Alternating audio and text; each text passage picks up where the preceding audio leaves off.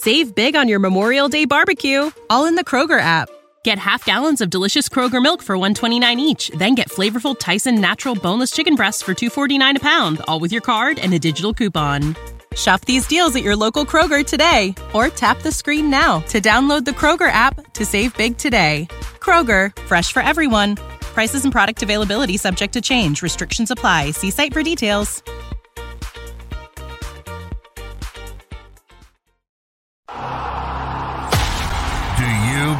Green? Are you an ultimate Eagles football fan? Well, you're in the right place. Well, you're in the right place. This is Birds 365, hosted by the new Mac and Mac, Jody McDonald and John McMullen.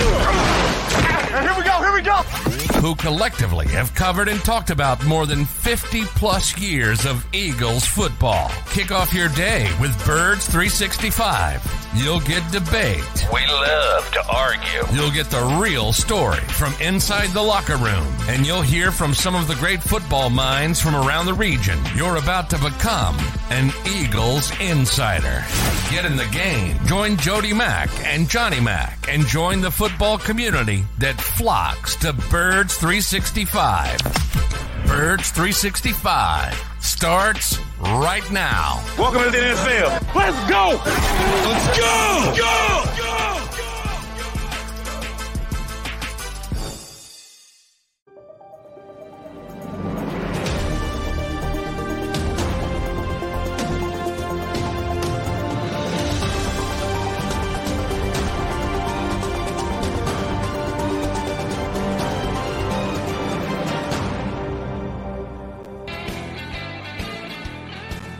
It is time for a Super Football Friday, Super Bowl week. We are now just two days away from the championship game of the National Football League season being played and will be played without the Philadelphia Eagles this year, unfortunately. It was last year, not so this year, but the team they played is back. That's the Kansas City Chiefs. And yes, we will be talking about the Super Bowl at some point during today's show.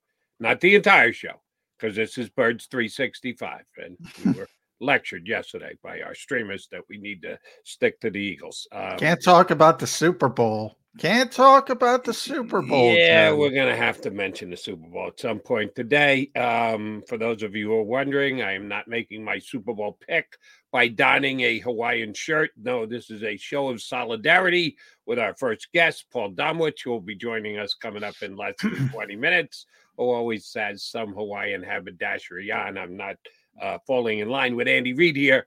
At some point, Johnny Mack and I will get on the record and make our Super Bowl picks uh, a little later in the show, as a matter of fact. But to do uh, homage to the name of the show, Birds 365, we will start there. Brian Johnson staying in the NFCs, Johnny Mack. They, they, they, they all just take uh, like uh, a triple ring around the rosy and grab new seats Yeah, this year. hilarious. Uh, you know, I, I was talking about that yesterday with Tone. We did a night show, and I'm like, it- it's so incestuous. They just go from place to place, and it, it's like you're terrible here, you're great there, and it's you know, it's it's it it should wake people up to the idea that it's about personal personnel more than coaching, but it, it won't. It won't. Um, yeah, it's going to be interesting because you know there's a few people who think the Eagles wanted Cliff Kingsbury first uh, as well. So now you have Cliff Kingsbury. They, they interviewed him first. If, Yeah. and I know it isn't always dictated by priority. It's availability. There's a lot of things go into it, but uh, certainly priority is part of it. So you, Yeah. I don't think that's unfair to read in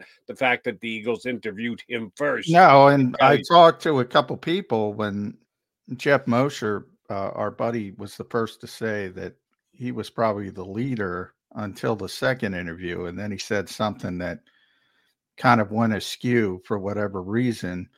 And that's what happens. That's why you interview people sometimes. So I, I do think it's fair to say he he was the leader in the clubhouse going into the second interviews. Now I think people have taken that a step further and saying the Eagles wanted Cliff Kingsbury and he kind of turned them down. I don't I don't think that was the case. I think something they heard in the interview was um, you know, made them go in a different direction for whatever reason. But they had significant interest in him. He's going to be in Washington. Brian Johnson's going to be in Washington. We know Kellen Moore was in Dallas for many years, and Doug Nussmeier was in Dallas for many years. And now there was talk that Dallas need obviously Dan Quinn. I forgot to mention Dan Quinn, the the head coach of Washington, comes from Dallas. Um, the only one that hasn't done this is the New York Giants, but you know they have been Eagles ten to them already with Brandon Brown, the assistant GM, and uh, Mike Kafka's up there, Mike Rose up there. Um, it's it's amazing the shot, and they interviewed Dennard Wilson to be the defensive coordinator, and that's hilarious because Dennard went to Tennessee. Who did he replace in Tennessee? Shane Bowen. Where's Shane Bowen? New York as the new, defensive new defensive coordinator. It, it's it's just, you know, I was looking it up because I'm going to write about this. It, it, the one aspect of the NFL that's more murky than anything else, they say 24.9 percent of the sea floor is un is is chartered is has been mapped. So we got like 75 percent to go in the NFL, you can see everything. You can you can evaluate, you can see things, but you can't see assistant coaches. You can't. You can't see what they do. You can't see whether it, it's it's sort of uncharted territory. And this assumption that Bobby King is good and DJ Eliot is bad, and I'm not picking on Bobby King or that, uh, uh, it's just nonsense. And and people talk about it with such conviction and such certainty and they got better here. You have no idea. And I know you have no idea because I have no idea. And I get to see these guys all the time. It's just so overblown. And here's, here's where I'll defend John Q. Public here. Um, this week, yes, it is so overblown. The certainty with which people are saying the Eagles upgraded, downgraded, whatever, is certainly overblown. It'll go away you telling me in Birds 365 in an August show we'll be talking about remember how the Eagles upgraded their assistant coaches? No, it'll be forgotten. It'll go by the wayside. The reason why it's being talked about now and overemphasized a little bit now is because there is no player movement. You can't add any players, you can't subtract any players. All rosters are locked, and there's going to be a game played on Sunday whether you want to talk about it or not, between the Kansas City Chiefs San Francisco 49. And that's where the attention it, no, nobody's paying attention to Eagle players because you can't do anything about Eagle players. Well, that's not kind of you're right. Uh, you're 100% right. We'll get into personnel far more when it's personnel season. I agree with that part of it. Um, but even when we get back to the when we get to the games, it'll be and again, I was astonished during championship weekend. It'll be, oh, the coach did this, the coach did that, you know, this and that, and and it's just, you know, like why isn't Quez Watkins turned into a great player? Maybe because Quez Watkins isn't a great player. It's probably not Aaron Moorehead's fault. Is all I'm saying. Um, and you know, back before the Eagles got AJ Brown, I would chuckle because I would get yelled at for saying the Eagles need to upgrade at wide receiver. And I would get about, no, Quez is fine as a number two. And I said it on the show. I said, no, no, he's not. No, he's not fine as a number two. He's not even close to being fine as a number two. He's not fine as a number three, as you've seen over the past number of years. Um, yeah, so assistant coaches get blamed for players, and you know the same guy can oversee Aaron uh, AJ Brown is one of the best receivers in football. Um, that doesn't count, but you know because he can elevate a bad receiver into being a good receiver, that seems to count. Andy Reid's a perfect example of this. Andy Reid is one of the great coaches of all time. I think we can all agree with that. Actually, some people in Philadelphia, maybe he's not the best. Some people in Philadelphia still hold on to uh, he's not, but he is. Um, for those who don't know, he is one of the greatest coaches of all time. And he's coached a long time, obviously. You don't get in that conversation unless you have some longevity. Um, so he's coached a long time. And if you coach a long time, you're going to have some bad seasons mixed in. He hasn't had a lot, but he's had some bad seasons mixed in. He didn't become a bad coach in those bad seasons. He just didn't. It makes no sense. No sense. But man, people overemphasize it.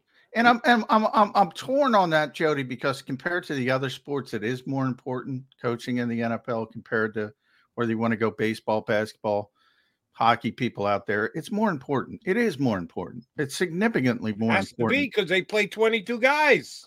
yeah. Well, the sport plays 22 guys. You have to have that much more importance put on the coaches. and it, it's significantly more important but at the same as but it's not as important as they as many fans make it out to be it Yeah. really isn't I, I think you're you're getting a little worked up on this, John. It's it'll it'll subside.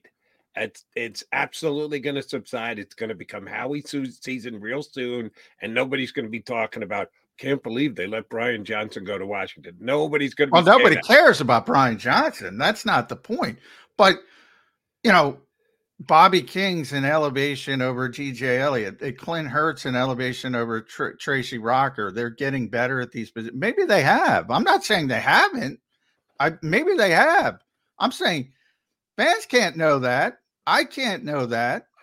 Maybe they have but this is the way the nfl does business. And and that's why we brought up the incestuous part of it at the top because one's man, one man's trash is a, a- another man's treasure in a different city. It, it, it- because of the industry as a whole the eagles aren't the only one. But where i criticize the eagles is they have the luxury of patience that some teams don't have. They use it sometimes with the gm they don't use it at other times with the coaching staff because I believe continuity is more important than anything else. Now, that doesn't mean you should just keep with the same coach if he's not doing a good job, but that's for Nick Sirianni to decide behind the scenes because he's the guy who works with everybody and he's the guy who can actually make that measurement. Or if you don't believe in him, you move on from the head coach. Um, they have the luxury, and in certain cities, Atlanta, Los Angeles, Miami, not as passionate a fan base. They have to sell themselves each year. The Eagles act like they have to sell themselves. They don't. They don't. You you have the occasional fan who says, "I'm not going to watch you, it." you don't you don't really believe that. You're you're just saying they act like it, but you don't think they actually factor that into their thinking, Oh, sure, I do. making coaching. changes. Whether I I don't I don't know if it's, um. Oh yes, hundred percent. I believe that. really, Yeah. you I- don't it- think they just made evaluations on whether the person's good enough to do Oh, the job or not? No, no, absolutely not. Absolutely not. And I'm not saying it's. So you it's- you actually believe that some of these assistant coaching hires is going to upgrade their view from the fan base that they're doing so to to sell the team? Uh not purposefully human nature aspect and that's what i'm that's what i'm that's part of their thinking. They're purposely doing it because they believe they no that sell their that- it's it's part of their thinking because that's the way the industry works. You have to assign blame. The eagles aren't the only one. Everybody does it. Everybody does it. When something is not reached when expectations are not reached you have to assign blame i'm saying that's part of their thinking that is a big part of their thinking they have to blame somebody for something. Right. Right. You can't fire the players. We we all know that. It's not even just the NFL, it's all sports. But I'm saying there's certain teams in the NFL that can afford to be more patient and they don't have to be that rash. They don't have to assign blame. They choose to assign blame because it's so ingrained in the culture of the sports world and, and so ingrained in the culture of the NFL it might not be purposeful, but it's part of their thinking. Oh, we got to do this because, because how can we sell this coaching staff again?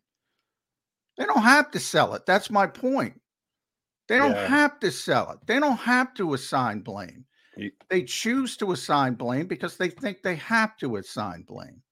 That that Yeah, and here's here's where you and I celebrate on this. Assigning blame does not equate to selling. You're making it sound like they assign blame because they have to sell. I don't think they have to sell anything. I think they've got a great fan base. well, we agree place. with that. Um, Okay, that- that- they don't have to sell anything. If you're saying they're just going along with everyone else in the National Football League because that's how the great majority of National League football does it, yeah, I- I'll go with you there. And I don't necessarily disagree with that. I if you can have continuity, you should have continuity. But if there's any hint of we need to get better at something, I'm not going to keep a guy in place just because, well, he was only here. Well, I got to give him a. Uh, doing it by rote would be just as bad for continuity's sake, as far as I'm concerned. But you're not doing it. You're not doing it by rote. You, you, you, uh, you know. I, I brought up Alex Tanney before in the glowing words that Nick Sirianni said about him. Well, you can times that by 50 with Brian Johnson. How, how, how much this organization glowed about Brian Johnson since he got here and all of a sudden, no more. So they're certainly not doing it by rote. They're doing it by reaction. They're doing it because they have to assign blame. You know, AJ Brown uh, spoke about it. Somebody's got to pay. It's the nature of the NFL. Somebody else, I uh, somebody else talked about it um, out at the Super Bowl. I forget. I'll try to look up who it was. Uh, another player said the same thing. Well, somebody's got to uh, uh, um, somebody's got to be blamed. That's the way sort of it works. And it is the way that it works. But I'm saying it doesn't have to be the way that works in Philadelphia because they don't have to sell the team, because they don't have to overreact. If they want, if they want. And you know what proof positive of that is, Jody? Howie Roseman.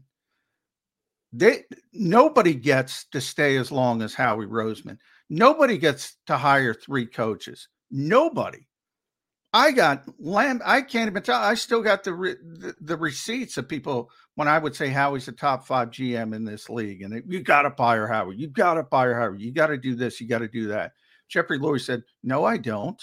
He did it once, and that's why he regarded it as his greatest mistake. So he's not doing it again. Now, ultimately, he may do it. He's done it once, and he can change his mind. Yeah, Bill Belichick got his walking paper. Exactly. So it can exactly. happen to anybody. It can happen to anybody. But they have proven time and time again. You know what? Patience is is is is better in this form. They could have said the same thing about the coaching staff. Now, if they believe so and so stinks, to me, it's more of a discussion with Sean Desai. Not saying Sean stinks, but um, you know, they didn't have him in the building for as long. They didn't rave about him for as long. Um, you can't tell me they. I, I, went through this with Press Taylor. You tell me, oh, this guy's so bright, and this guy's this, and this guy's that, and all of a sudden turn around and say, "Up, oh, you're you're out. You you can't do it. You've done. You're terrible." Well, you can do it because the Eagles do it all the time. It just doesn't make sense from my perspective. So sorry, I got up on a tangent. I'm not saying they do it purposefully, but they act that's the way of the industry. And their assumption is we have to blame somebody.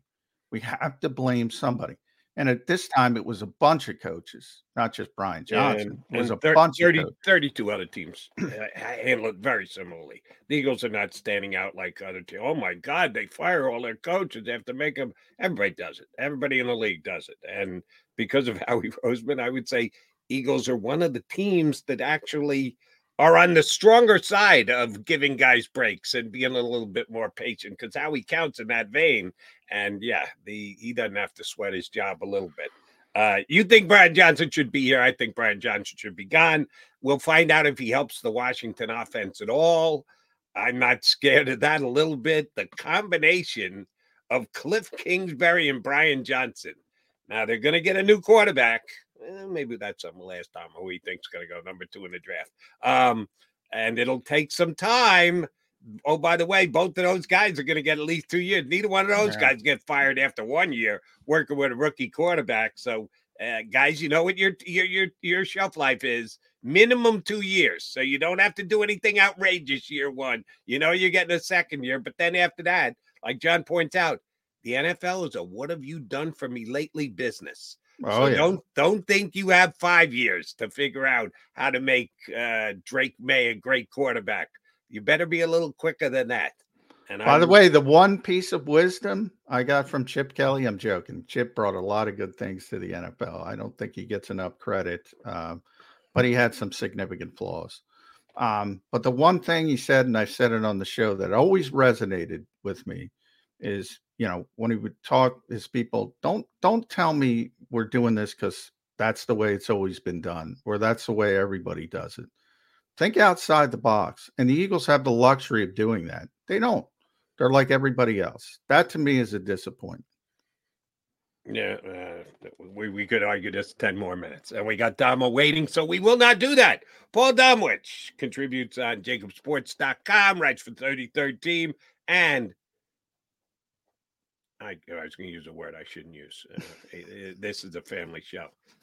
Jerk for not telling us who was in the Hall of Fame. Oh. He knew last week Eric Allen wasn't in the Hall of Fame, and he didn't tell us because he's a man of his word. He said he wouldn't leak. A man of his word. How dare he? How dare Come on, we could have kept it to ourselves.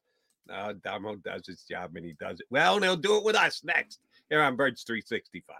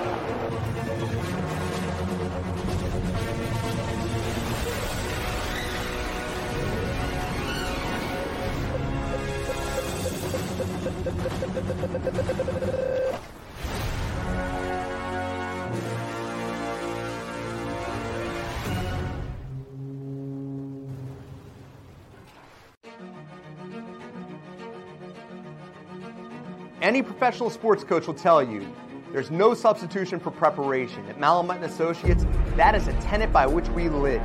We prepare from day one for victory. Anything less is not acceptable. Go passionately. Go fearlessly. Go confidently. Go Birds!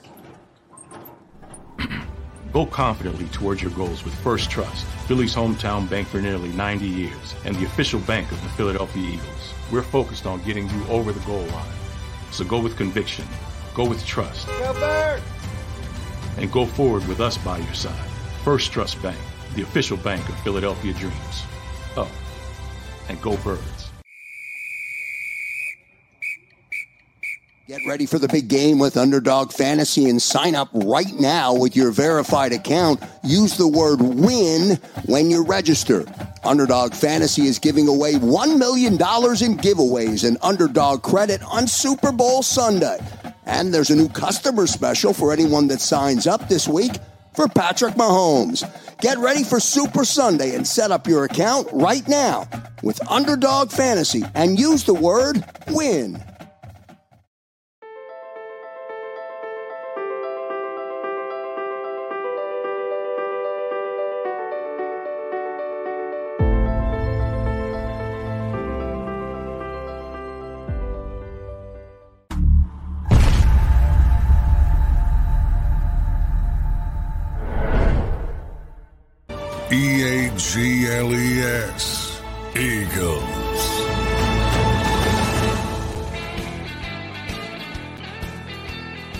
Birds 365 here on the JAKIB Media YouTube channel. We thank you for streaming in on Super Friday, Football Friday. Yeah, they're going to play a game on Sunday. We're going to ask Dom about that as well. Well, Dom, it's 3013, jakibsports.com. Good enough to jump on. And I went with the Hawaiian look because the Damo. His is a little a little, little bit more I, I, think we're all foreshadowing an Andy Reid win. I'm the only one being non-biased here. Uh, as I said at the top of the show, don't read my sartorial splendor into my Super Bowl pick. Um, before we get to the Super Bowl, I pimped you a little bit before we punch you up. Uh, no, you knew last week the Hall of Fame status. You guys had your selectors meeting prior to. Used to do it night before the Super Bowl, but now they have the honors. Which, oh, by the way, Keegan Michael Key was good last night. I thought he did a good job. I actually watch it. His his monologue was really funny. I thought he did a great job, and they eventually got to the Hall of Fame stuff. Need to know from you: Was Eric Allen close? Was he dismissed? First time finalist? they kind of put you into that waiting line that you got to be there for you to suffer some more. Eric hasn't waited long enough. Uh, how did the conversation on Eric Allen go? Um, you know, everybody, I mean, I think there's a lot of support for him in the room, but the bottom line is what you just said, Jody. He was one of four first time finalists, uh, actually, five. The two uh, Peppers who got in, Gates who didn't, and then uh, J- Jahri uh, Evans, Fred Taylor, and oh, Rodney Harrison. So there was the four of the five who were eliminated in the 15 to 10 vote were first time finalists. And that's kind of the reality of the room right now. Uh, and I don't object to it necessarily, even though I mean Eric should have been in years ago. Uh, you know, when guys have been waiting, when they've made the final 15, it's tough to come in, you know, after you have not been in that final 15 and jump over them. And, you know, unless you've got some eloquent guy making his presentation for you. And apparently mine wasn't eloquent enough. Uh, no. Won't hold, won't hold it against you, Damo. Yeah. It sounds yeah. like that's the, in Eric's. In Eric, I think what's going to happen with Eric, and, I, and I'm, you know, it's, it's, why I'm not real, real disappointed that he didn't get in. This was his 18th year as a modern era candidate. He's got two years left. There, just as there is a consideration in that room for people who are first time finalists, as far as not uh, having them jump over some guys that have been waiting there's also a consideration for people that are getting close to being, you know, going down that uh, senior rabbit hole where you sometimes never get heard from again. So, you know, it happened with Sam Mills uh, in 2022, made it in his 20th year of eligibility. Uh, you know, I think I feel good that either next year or at the very worst uh, in two years, Eric Allen will be a Hall of Famer. Um, anybody surprise you a little bit getting in? Uh, Devin Hester finally put a returner in. If somebody deserves it, uh, it should be him, no question about it. But I'm a, I, I was a little surprised. Uh, the guys went down that route. Um, you mentioned Gates. I thought he would get in as a first ballot guy. Happy Randy Gradishar got in. Um, I think he's been forgotten a little bit. He was a, a tremendous player. Yeah. Uh, Steve McMichael obviously sick right now, so um, that that's exciting for him and his family to get in. Um, Julius Peppers to me was a slam dunk guy. You know, interestingly, Andre Johnson, Patrick Willis. I don't know. I don't know. For me, Damo, I think I'm weird. Like when I I've seen Patrick Willis his whole career, great player, great mm-hmm. player, but I, I don't I don't look at him as Hall of Fame. I have more reverence for the older guys, maybe because of the stories I've heard. I don't know why it is, but yeah. I'm like, is that really a Hall of Fame player? I guess so. I, I don't know. It's difficult for me. Do you have that same difficulty with? I hope I think I hold guys to I that I've seen for every single year to a higher standard. I don't know if that's fair or not. You know, the biggest uh, downs negative with Willis was that he didn't have a long career he retired early because of uh, you know issues and, and, worries about concussions and that sort of thing. Um, this was his third year as a finalist. You know, it's, it's, tough with inside linebackers because they don't have a stat you can grab onto uh, like you can with with sack guys. And uh, yeah, it was a problem with Sam Mills. It's a problem with every inside linebacker, you know, that's come through. Especially since you you know you mentioned guys from the you know the the old guys. Uh, you know, they were usually about 260 pounds, and there was something imposing about a Butkus and and and people like that. Uh, you know, these are smaller guys. You, you know, for some reason they don't jump out at you. I didn't have a problem with Patrick Willis. I had a problem with Devin Hester. Um, yeah. I did not believe I didn't vote for him when when we were down to five, and that's the first time I've done that in a long time because I just don't believe a guy who wasn't good enough as an everyday player, no matter how good he is as a return guy, belongs in the Hall of Fame. Uh, you know, kickers, punters, sure, that's their job, their one and only job. Uh, when there's only three of the, them in there, you know, I, I, just had a problem with Hester. He had like, uh, you know, I don't think he ever had a year where he had more than 55, 56 catches, and he only had a couple of those. Uh, so, I mean, he was strictly a return guy.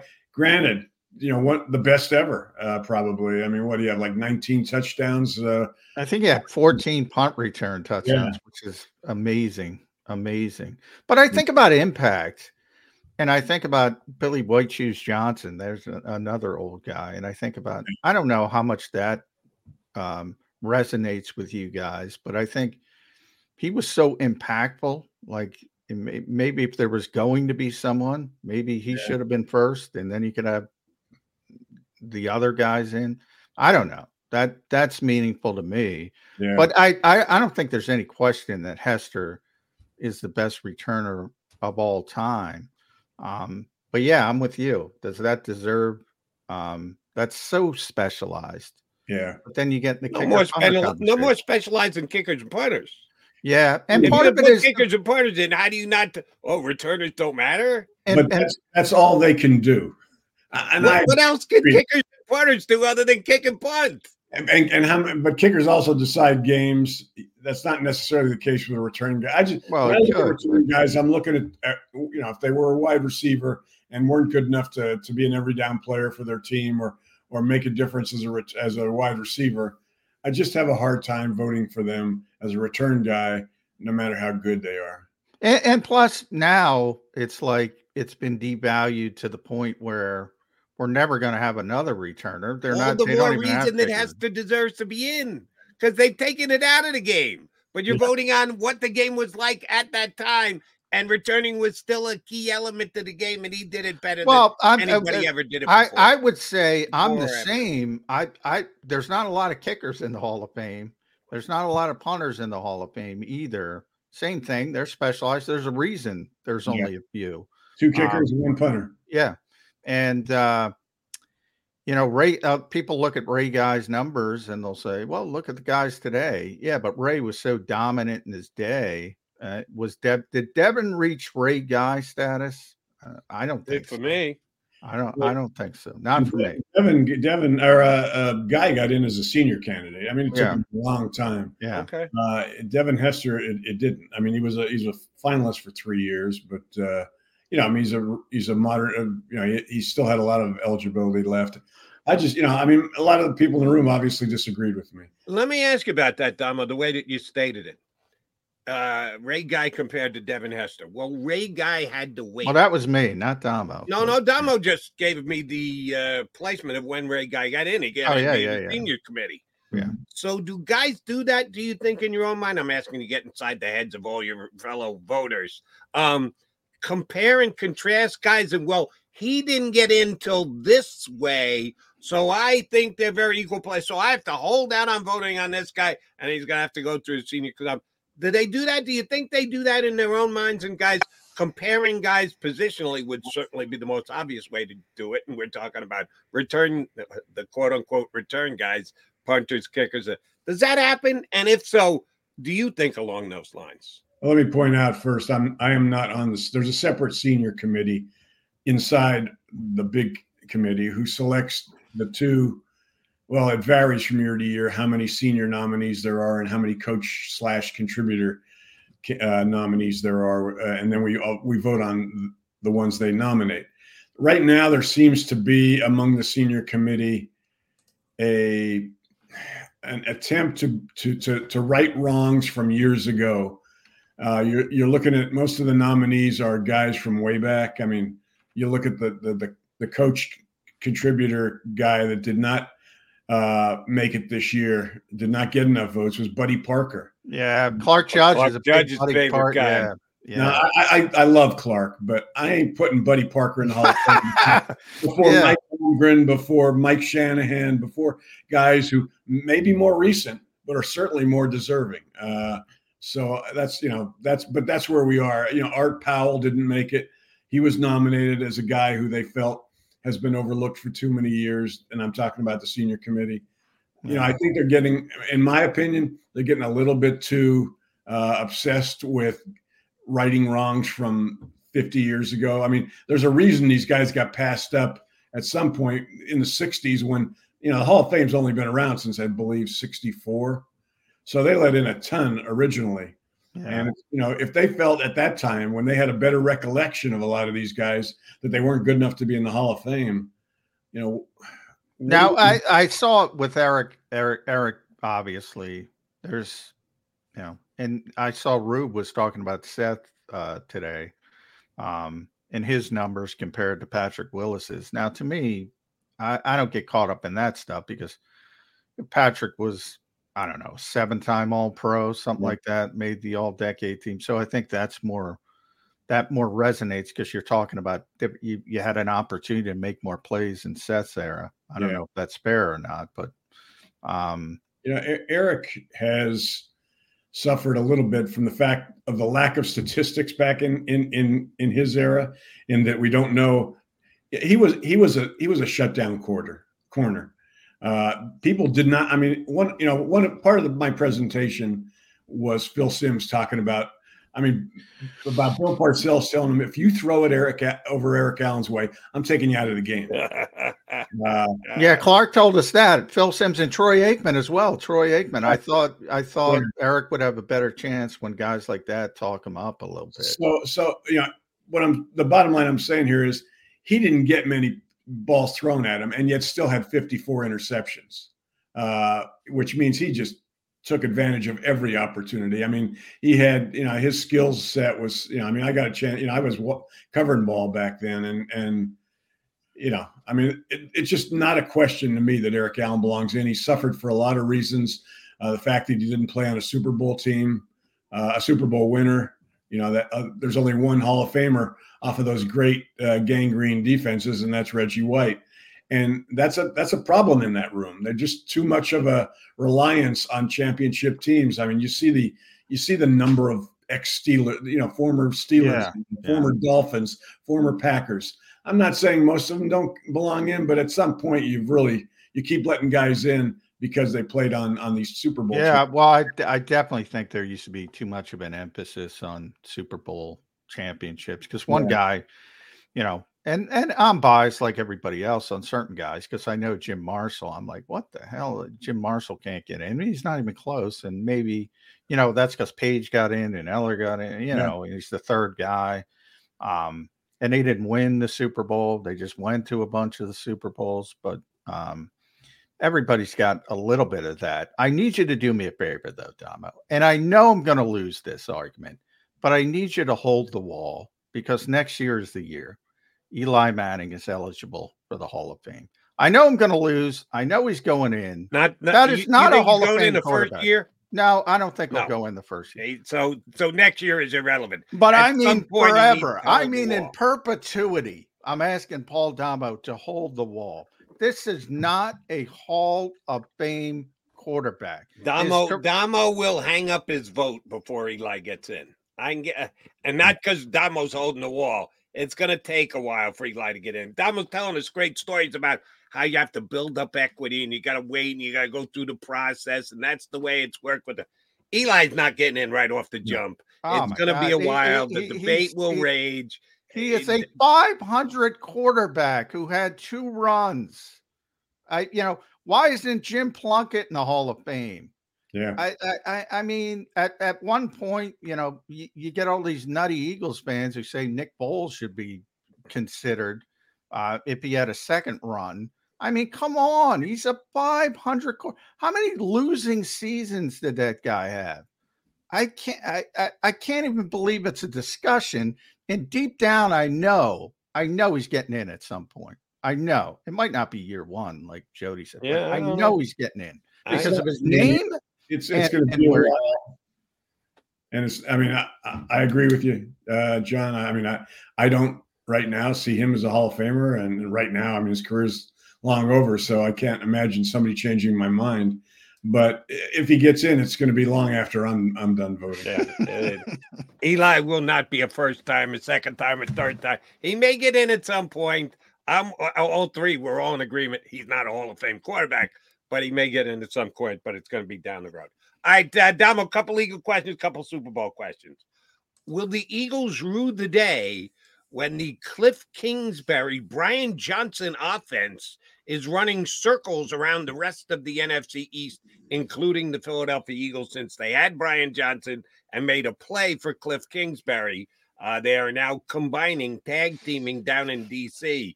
Is that the offense to fear for the next decade? you know, it's. I'm going to be interested to see what happens down there uh, with Kingsbury. Um, you know, I don't.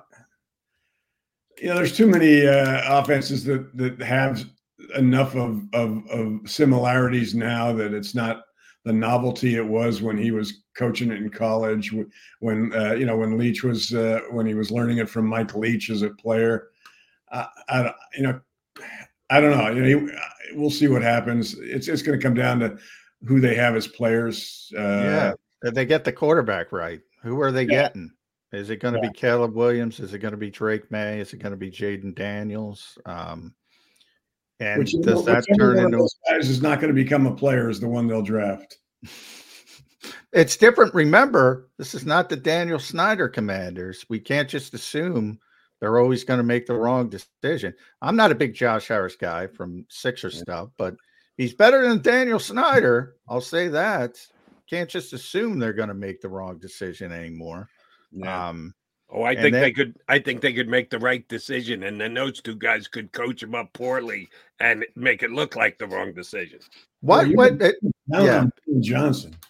He he's also down on Cliff Kingsbury for some reason, and I don't get this, Damo. And I uh, we Jody and I were talking about it. I'm not picking on Jody because everybody does it, but people talk about such certainty with these coaches, and I'm like, I don't even know. But I know the Eagles told me that Brian Johnson was a really bright. Well, uh, but John, really you talk with you talk in certainty as if Brian Johnson should have been kept. You're you're as guilty as anybody else. You talk with certainty. You're talking with Jody, certainty that Brian got, Johnson should still be here. I got Jody upset. No, I talk in my opinion. I think Brian Johnson. That's what everybody else has is an opinion. How do you declare it as certainty? Because I don't say it's certainty. Am I hundred percent certain that that Brian Johnson's going to be one of the best offensive coordinators? No, I'm not. I'm listening to what the Eagles told me for two years. I know he turned Jalen Hurts when he was working with him on a day to day basis in a runner up for MVP, which is pretty good. And all of a sudden, he turns into the offensive coordinator. He turns into a moron. I, I don't know. Who and then I look a moron. At, well, a lot of people have called him much worse. But uh, uh he turns I it. Love you to name names. It it it it. Well, I'm I'm talking mainly of fans, and uh, you know I'm not using the word you you have not heard people criticize Brian Johnson? Oh, I've criticized Brian Johnson. Yeah. I'm on record. I think he did a lousy job this year. Well, then what are you arguing with? For it with his job. And you're that's arguing my, for argument. That's my opinion. Here's here's the bottom.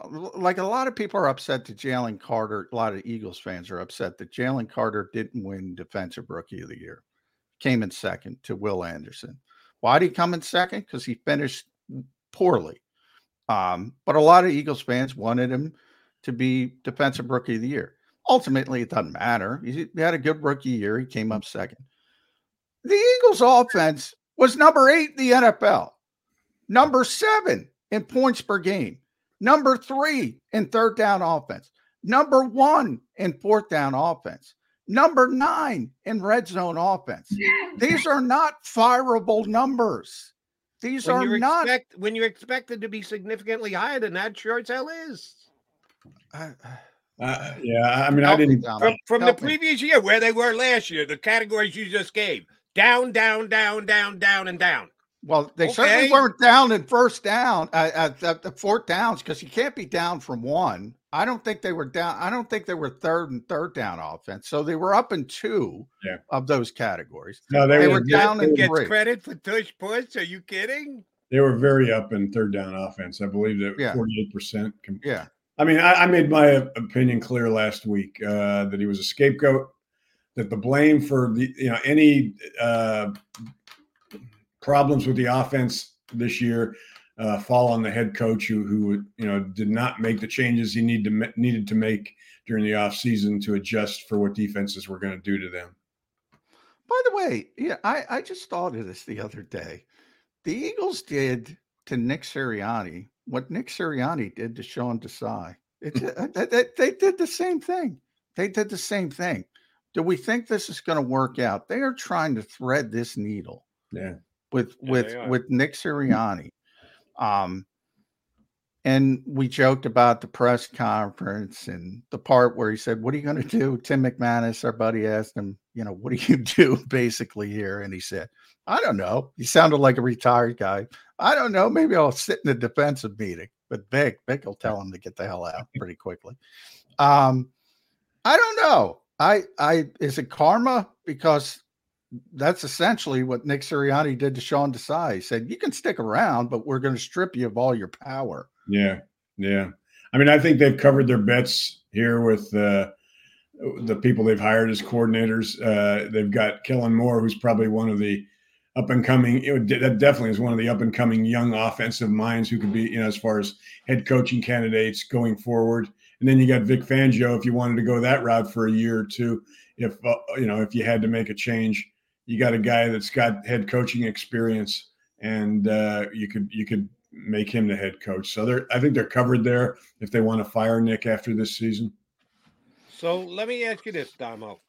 If you're just taking a step back and looking going forward, and you have the chance to have Brian Johnson be your offensive coordinator with Nick Sirianni going forward into 24, 25, 26, 27, or you can have with continuity attached because Brian Johnson was here as an offensive coordinator last year and uh, the two years before as quarterback coach, or you can have Kellen Moore, as you just called him, new, bright, offensive guy, change of pace, no continuity whatsoever, but a different outlook. Which would you choose for the Eagles? Well, it's not a choice. You you fired the the one guy, so no. I, am saying it's a scratch. We, we we take the fact that you took him out. You have the chance to hire either one of them now. Which which do you think would project better for the Eagles offense going forward? A Nick Sirianni combination, uh, a Sirianni um, Brian Johnson combination, or a Sirianni uh, new offensive coordinator combination? If you gave Brian Johnson the freedom that Kellen Moore now has, I'd pick Brian Johnson. Yeah, Damo. Brian, like Johnson, Brian Johnson is going to be a head coach in this league within four years. I agree. Who do you that. who do you think will be a head coach first, Brian Johnson or Kellen Moore? Probably Kellen Moore. I'll, I'll, take any of that action. You want to make a wager? You're you and I are in, Damo. I'll take any of that action. Kellen Moore gets a head coach job before Brian Johnson. Easy money. I give you two to one odds. Well, I mean, right now, sure. I mean, he's got a better team that that he's in charge of, a better offense that he's in charge of, uh, and he's got the freedom to do, you know, to run what he wants to run, to add motion, to add play action, to do all the things that uh, that Nick had no use for. So there was, uh, there is, not was there. There's some concern, and I heard it from a couple different people, Damo, that the Eagles, at least early in the process, we were leaning more towards uh, Cliff Kingsbury uh, when they were interviewing guys, yeah. and and the thought process was he can strengthen what Jalen does well. Um, and then for whatever reason, they got to the second interviews. Cliff must have said something they didn't like, and they went in a different direction. Um, and they end up with Kellen Moore. And I think Kellen Moore's, um, as you mentioned, top 10 using motion. He puts the quarterback under center. The Eagles don't do that unless they're tush pushing. Um, he he had Dak Prescott at one point as number one against the blitz. So he's been successful at the things the Eagles weren't successful at. Where are you in the debate of strengthen what he does well versus he's got to evolve and become better at these other aspects of the game? Yeah, I mean, I would have been reluctant to bring Kingsbury in here because, I mean, the pieces are here. You know they, you know all the, you know all the pieces work. You've got, you still have, even if Jason Kelce retires, one of the better offensive lines in the league. Uh, you know, you don't need to do anything radical like uh, the air raid offense. Uh, so I, I, that and and plus, from what I understand, I mean, Cliff Kingsbury wanted wanted to bring in a, an, an, entire new yes, offense yes, staff, including yeah. Jeff Stoutland. Well, anybody that wouldn't yeah. want to keep Jeff Stoutland. And by the way, that's probably why Cliff Kingsbury is not the offensive coordinator here because yeah. he wanted, yeah, he wanted too much autonomy, and it probably had to do with Stoutland. I agree with you. Yeah, which is crazy. That, that, just goes to show how big a dope Cliff Kingsbury is. If if if you would risk a job because I don't want Jeff Stoutland. Have you been around the National Football League for the last decade, big guy? Good luck in Washington. Exactly. Good luck to Brian Johnson working underneath him. Who do you like? I don't know how much you you've looked at draft prospects, but when you talk about Caleb Williams, Drake Maye, and I'll throw Jayden Daniels because I'm a Jayden Daniels guy. I love Jayden Daniels.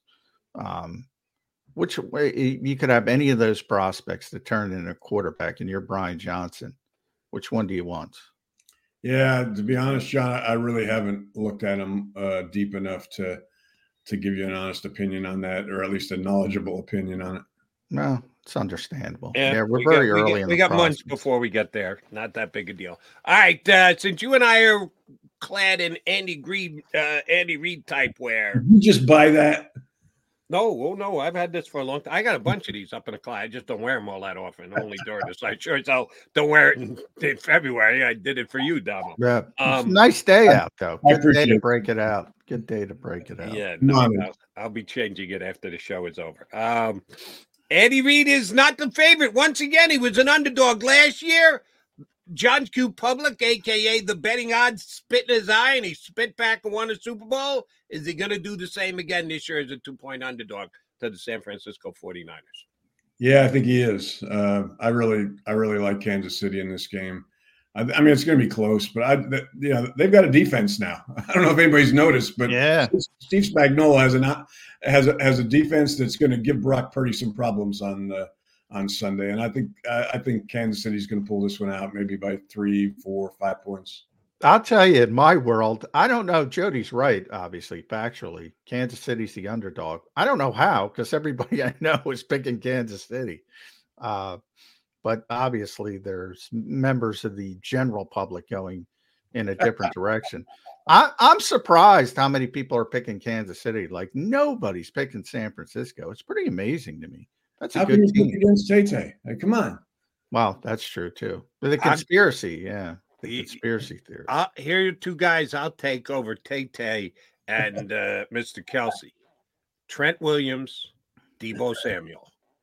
When they play, the 49ers win. That's true. And Yeah. as of now, both are healthy, maybe not 100%, but 95, no questions, full participant in practice shoot. Uh, Deebo can take a shot on the shoulder in the third play of the game and he, you're screwed.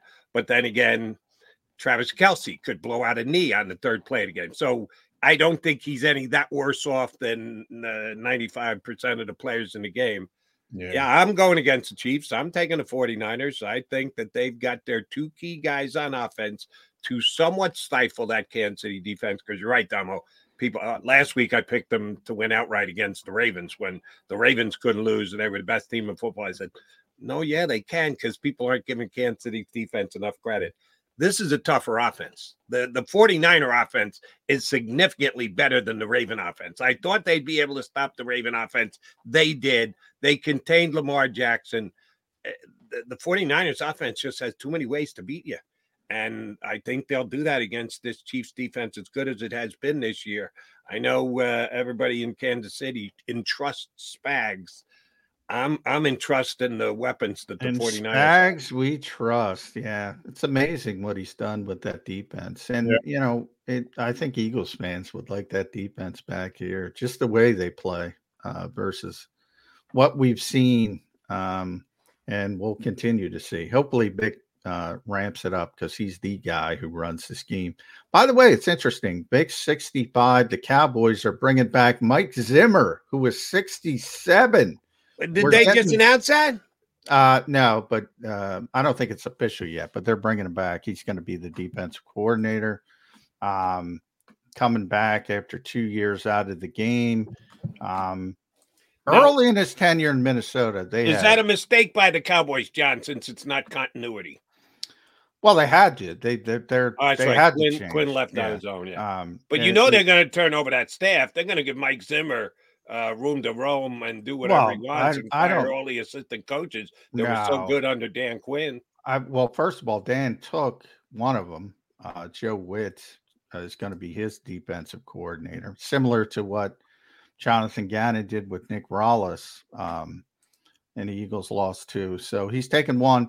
They blocked Al Harris because uh, Dan Quinn wanted to take him as well. So I think that's an indication they're keeping Al, and they should because I mean, look at what he's done with their cornerbacks. Um, but yeah, I, I, I, I, I, I was a big Zimmer guy early in his tenure in Minnesota as a defensive guy, not as a head coach.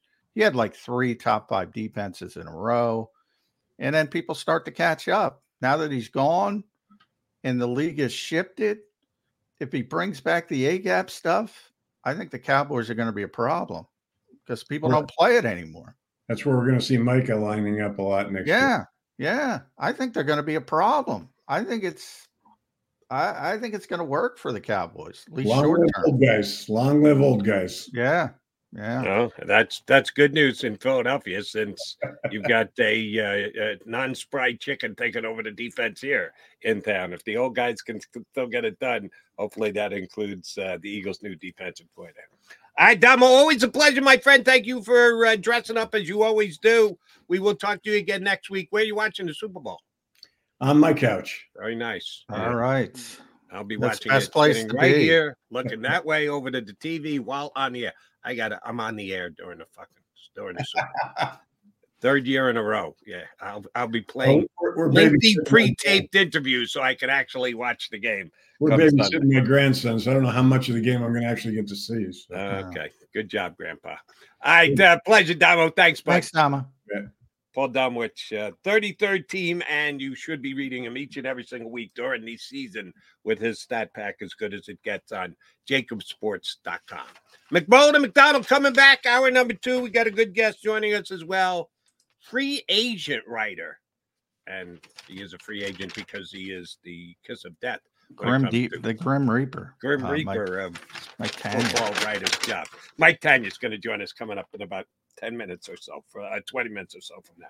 Hey, Birds fans, here is your chance to save up to 40% on your car insurance right now and do so from one of JAKIB Sports' great partners. Here's what you need to do call managing partner Jim or Fran and tell them you're a friend of JAKIB Sports and Birds 365.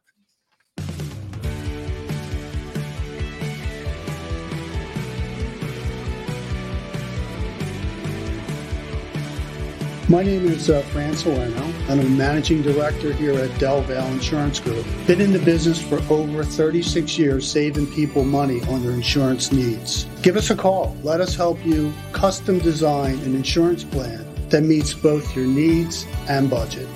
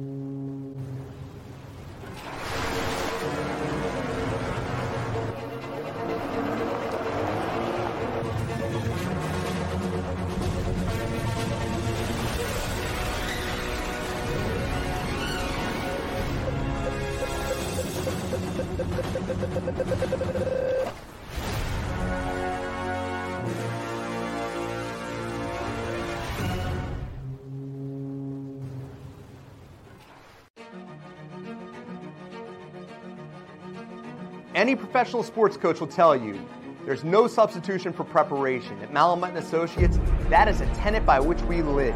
We prepare from day one for victory. Anything less is not acceptable. Go passionately. Go fearlessly.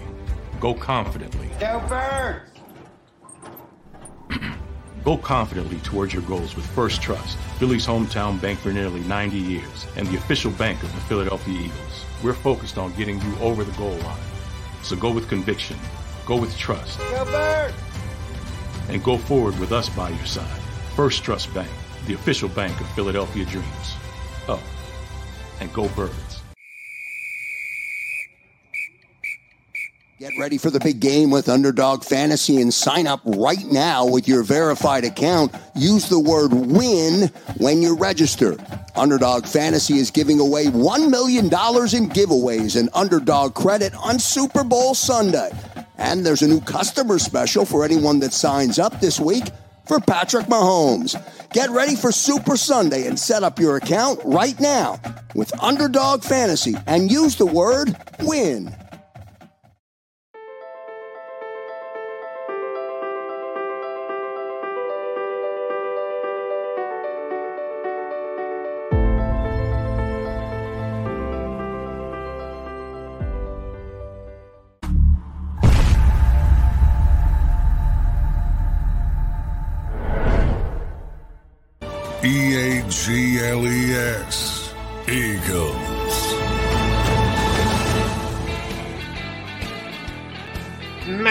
Here on Birds 365. Yes, it's Super Football Friday because we have the Super Bowl coming up on uh, Sunday. I'm on record. I'm picking the 49ers. Hey, Damo's gave it up early. Jody. Gave Yeah, up I did because uh, uh, you could tell that Damo was uh, going to pick Kansas City, so I wanted to to balance that out a little bit. Uh, I give you the oh, I'm going to give you the official final score, which I bet yesterday. The odds of the final score that I'm predicting for the game are 500 to 1. I put $2 down on the official final score and I'm going to win Are you going scorigami on me? Um, I don't know if it's. I'm pretty sure it's been scored in the NFL before. I can almost guarantee. I don't know off the top of my head, but I'd bet uh, 500 to one. Uh, it's never happened in a Super Bowl before. So uh, I give you my official score later in the game. But before they got to the Super Bowl, they had the awards uh, night last night. Pretty good production. I watched it on NFL. Uh, I didn't watch Save big on your Memorial Day barbecue, all in the Kroger app. Get half gallons of delicious Kroger milk for 129 each, then get flavorful Tyson natural boneless chicken breasts for 249 a pound, all with your card and a digital coupon. Shop these deals at your local Kroger today or tap the screen now to download the Kroger app to save big today. Kroger, fresh for everyone. Prices and product availability subject to change. Restrictions apply. See site for details. It's the last I don't know, a couple minutes of it. So I got I put it on tape. I'm going to go back and, and catch what I missed. But I did see the opening monologue of uh, Keegan Michael, and I thought he did a an outstanding job. You know what the best line of the Super Bowl was? Uh, the the pregame the award show was. He mentioned that Taylor Swift is in Japan performing a concert, and then she's going to try and get back in time for the Super Bowl. Blah blah blah. How many hours and everything? People have this down to the to the Yeah. minute as to whether she can or can't get. Yeah, it's a little, little over the top, but um, he did mention that she's going to try, and he said the only one who is uh, further away from the Super Bowl right now than Taylor Swift is the Carolina Panthers. And I went, oh man, that's a shot on goal. Damn. I hope there were no Panther people in the audience. Uh, but I thought he did an outstanding job. And one of the first few awards they did was Defensive Player of the Year, Rookie Defensive Player of the Year.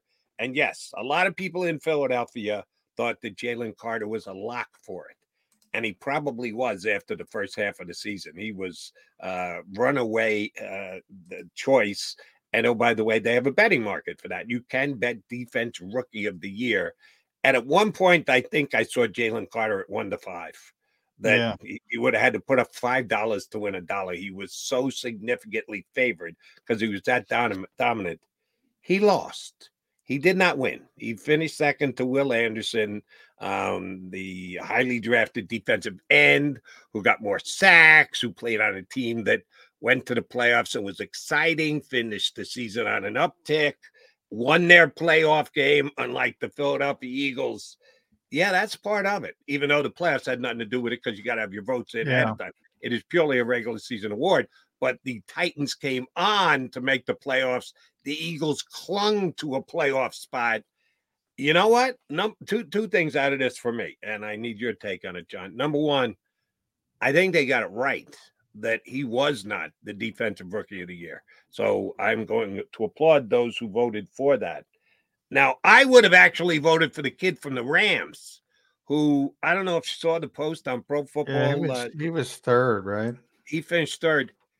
Uh, easily the most sacks and did so from a defensive tackle position, not a not a uh, defensive end like Will Anderson. Had more sacks than Anderson, and Anderson was outside.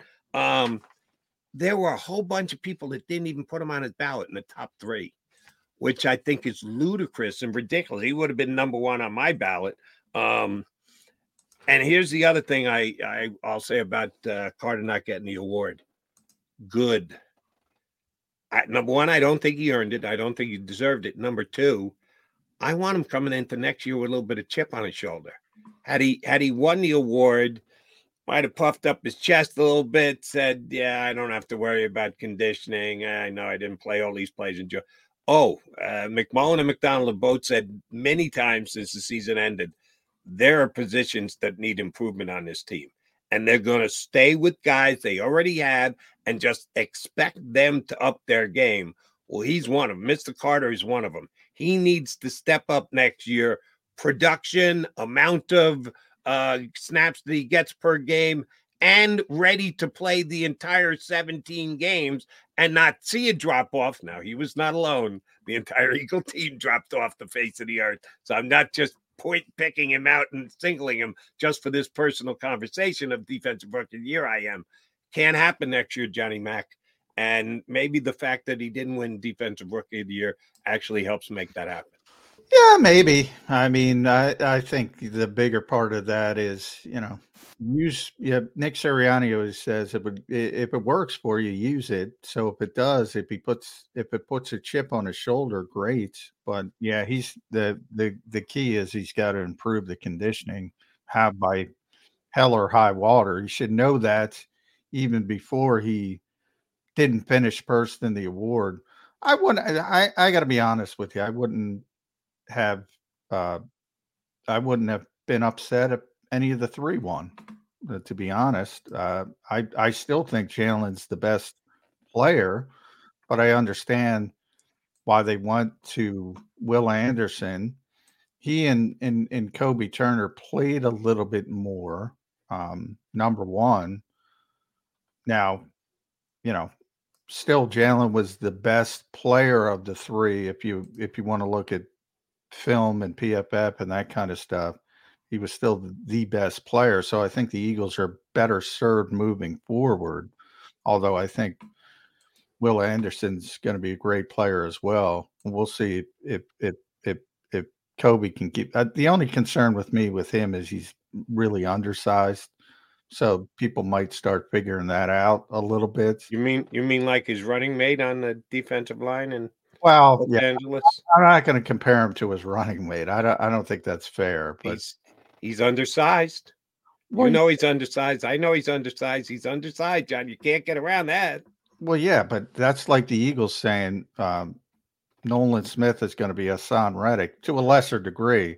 Aaron Donald's one of the greatest players of all time, one of the greatest Correct. defensive players of all time.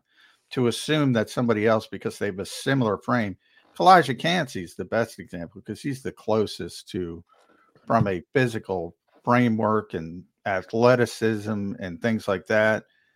I never compare anybody to the Aaron Donalds of the world, even if they look like them, um, to a lesser degree, because Haason's a very good player, but he's not in the Aaron Donald realm either. It doesn't mean because you have somebody a similar size, they're going to turn into Haason Reddick. Kobie Turner had a good rookie year. If I'm saying who's going to be the best player of the three, I still think it's Jalen Carter. So I have no problem if I'm the Eagles. I'm one of those guys who doesn't care all that much about uh, awards to begin with. So, but if it if it motivates him, use it. Uh, Nick Sirianni, as says. So I agree with that part of it. Yeah, my only point on the the Rams DT who finished third and didn't get votes at all, which was a joke in my estimation. I don't ever overemphasize or overjudge size. That I, I didn't mean to say I think he's going to be the next Aaron Donald. I said Aaron Donald is a guy who, when he came into the league, some people said, "Yeah, not a first round pick. He's just not too undersized." and he became maybe the greatest defensive. Uh, By the way, uh, history of the game. So I, am not saying he will become the next. I'm just using his name to point out that your size does not dictate how good a player you can be. It sometimes has an effect on it, but you could it can certainly be overcome, just like Aaron Donald did. Oh, sure, but you know the odd it, the the odds are it will not be overcome. Uh, he's he's the outlier. Um, um, now I got to cover John Randle as well. Very similar situation. Uh, and Aaron's even better than John Randle, who's in the Hall of Fame. Um, so yeah, it happens, but that's why the NFL places such emphasis. We're going to get in combine talk in the coming weeks, and that's why they place much emphasis, and that's why they do analytics, and that's why they study and say, well, let's look at the whole course of the NFL and the modern NFL and who has success at these particular positions. And that's why you study these things. Are there outliers? Of course, there's outliers, but there's a reason why you study those things, and certain trends uh, are what they are. Um, and again, Aaron Aaron Donald is different. He's different. But I'm very proud of Aaron Donald because I not only said he was the best player in that draft. I got that one right. Uh, but yeah, he everybody knew he was going to be a first round pick, but I think he ended up going 11th, maybe. Um, and that was because of his size. He should he should have went number one overall. He was that good. He was that dominant. He was that different. I have multiple radio hosts that can confirm that I said he was the best player in that draft. That's one I'm very proud of. And my point is that I judge production and what I see on film, not what the scale tells me when a guy gets on it. That's that that that to me yeah, but, is but but but you're you're you're missing the point of if you watch Kobie Turner and as great as a rookie season as he had, you don't see Aaron Donald. Uh, you no, do not see Aaron. No, you're not getting it. I'm not saying he's Aaron Donald. I'm saying Aaron Donald is the point that you can overcome your size. Those who put too much emphasis on size and the prototypic size of a player at a position in the National Football League, if you put too much emphasis on it, you're opening up yourself to a potential big mistake. That's my point. I'm not saying Kobie Turner is going to be Aaron Donald. I'm just saying Aaron Donald proves the point that it's not all about size, that it's all about your measurables, that you uh, stand on a scale and they and every.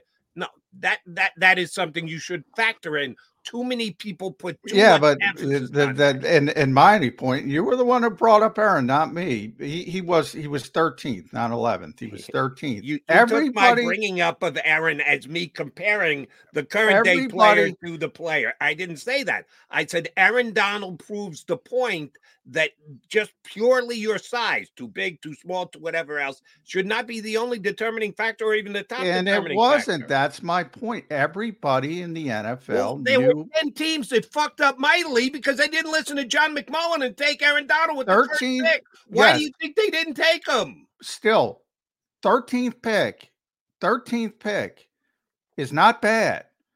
Everybody in the NFL. It's bad if you if if if someone like John McMullen was smart enough to say he's going to be the best player in the draft, and and twelve teams passed on him. Guess what? They screwed up. Well, you know, you, it, it, yes, of, of, course you could play that history. That was a yeah. great draft. You that was a great draft, by the way. There's certain guys who miss, but that that the top of that draft has a bunch of Pro Bowlers and a bunch of guys who turned into being a really good player uh, Chip Kelly at the time said, I don't even know who the 12 guys are. I'll guarantee you right now, none of them first time Hall of Famers, first ballot Hall of Famers. No, he's the Aaron best. Donald will be. He's the best, and that's why I take ultimate. I, I, take very, I take a lot of pride in saying he was the best player in that draft. Chip Kelly said Odell Beckham Jr. looked good for a while, but it hasn't, uh, and it was a very good player till the injuries took over. My only point is, if you're picked 13th in the draft, the NFL understands he was different yes, typically they look at a 280 pound guy and they say, we can't take him at the top of the draft. And yes, in hindsight, the 12 teams in front of uh, the Rams should have taken Aaron Donald. However, if you're the 13th, like people in the NFL knew this guy was different from step one. The fact that he was picked 13th, despite how undersized he was, proves that. He's six foot one. He's 280 pounds. Guys like that don't get picked there. They picked him there. So they knew he was different. They knew he was different. Did they know how different? No. Uh, nobody know. Even I didn't know. I mean, nobody nobody's project any rookie player, or they should. That guy's going to be one of the greatest defensive players in NFL history. But that's what Aaron Donald is. That's yeah, that's complete 2020 hindsight. I, I didn't know I liked him too. Maybe not as much as you. I don't think I called him best player in the draft, but I top 10 and he went 13, something like that. Um, yeah, no one knew no one knew he was gonna be an all-time great when he came out in that draft. And he overcame his size. It has been proven it can be done. I'm just saying, remember that as we head into draft season, don't give me oh, his arms are too short. He must be a tackle, not a guard. Stop it with that. If you can play, you can play.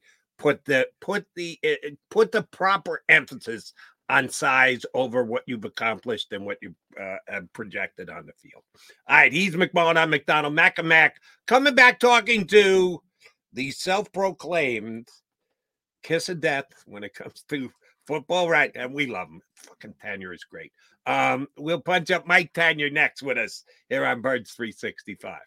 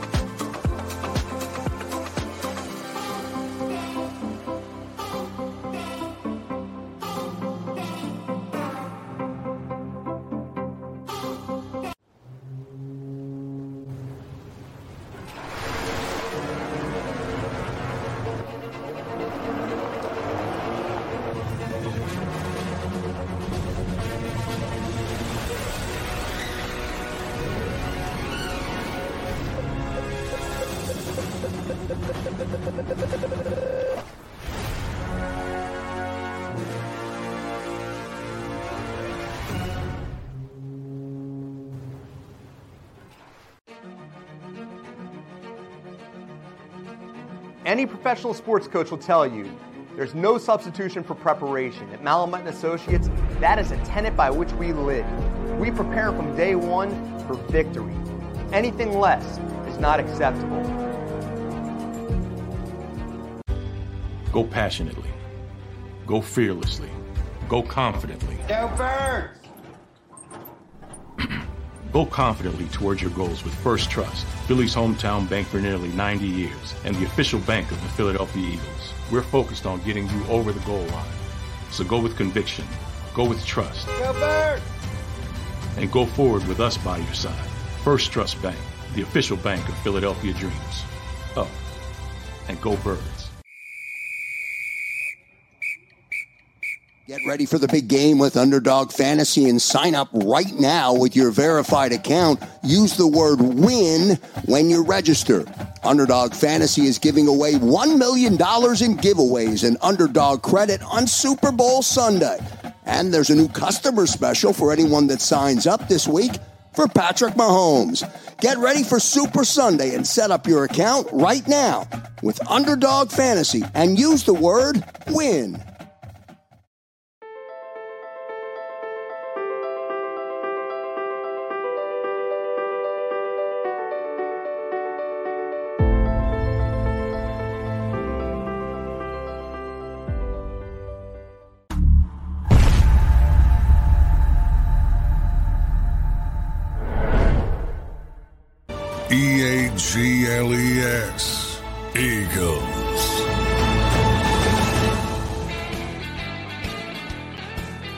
Thanks for streaming in here on Birds 365. McDonald McMullen and Mike Tanier, free agent NFL writer, who wrote a, an outstanding and humorous piece about uh, his year in the National Football League, writing for not one, not two, three different outlets that have uh, unfortunately gone by the wayside. Football Outsiders, the harbinger of uh, bad things. No, uh, he's our guy. He's Mike Tanier, and he's here with us on Birds 365.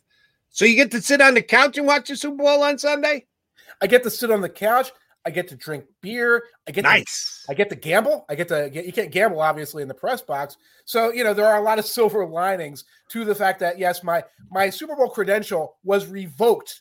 Uh, revoked. I've never heard that before. It much. was revoked. Well, the, the messenger went out of business. Yeah. On Wednesday, and a couple of us were discussing. Well, you know, maybe we go. We could maybe write something on spec for another site, etc. Yeah.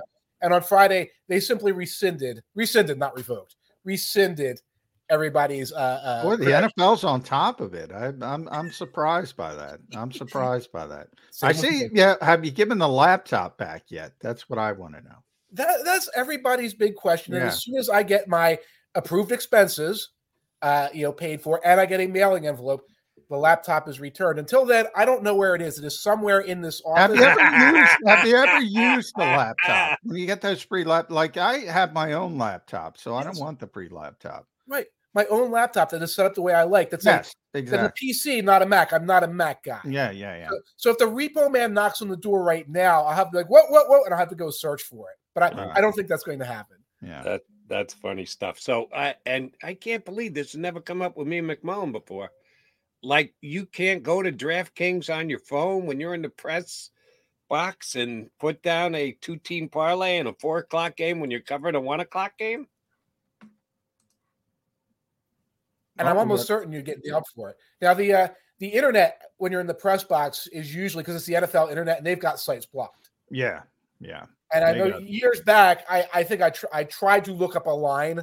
Like I want to look it up a line. That's part of the story. If you don't think gambling is part of the story, you're you're missing out. So you should have the access to it. That's an important piece of information you should be able to have. Right. Well, you're, you're able to get it from otherwhere. But I think I tried to go on to DraftKings in like 2019 and I hit a firewall, then maybe things have changed. Or maybe if you are the, the correct rights holder that the NFL has to deal with, you can get yeah, every once in a while, every once in a while, um, at the NovaCare complex, I, I'm shocked with a firewall. Like, uh, you know, there'd be a link or something to a news story, uh, and it'll be blocked, and I'm like, what, what, what, what is going on here? But yeah, they do a good job with those firewalls. Yeah, so they'll they'll shut. I don't know this might be shocking to you guys, but the NFL is a little hypocritical when it comes to gambling. No, no, not at all. What are you, you talking say, about? You know, what it's it's an evolving situation. Where, yes, to yeah, say the least.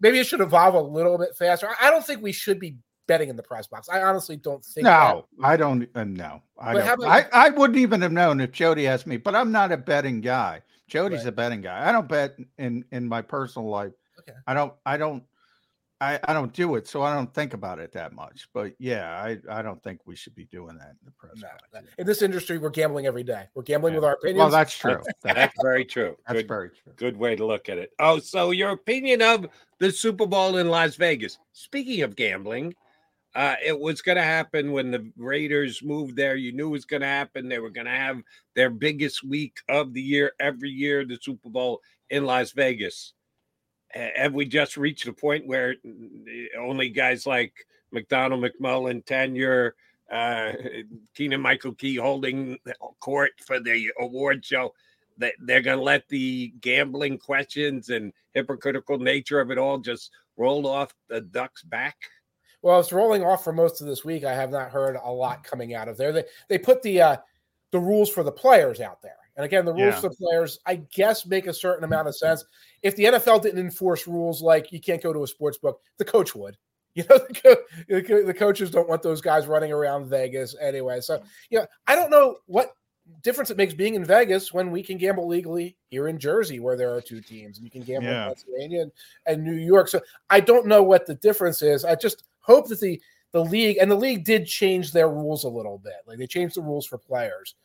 And the, and the, the, the bottom line is, you know, players should not be allowed to bet on the NFL. But otherwise, they are citizens of this world. and Should be allowed to bet on the field of 64 or the PGA Tour, or whatever, or, or, or whatever else they want to do. And I hope the league tries to reflect that so they can minimize the hypocrisy a little bit.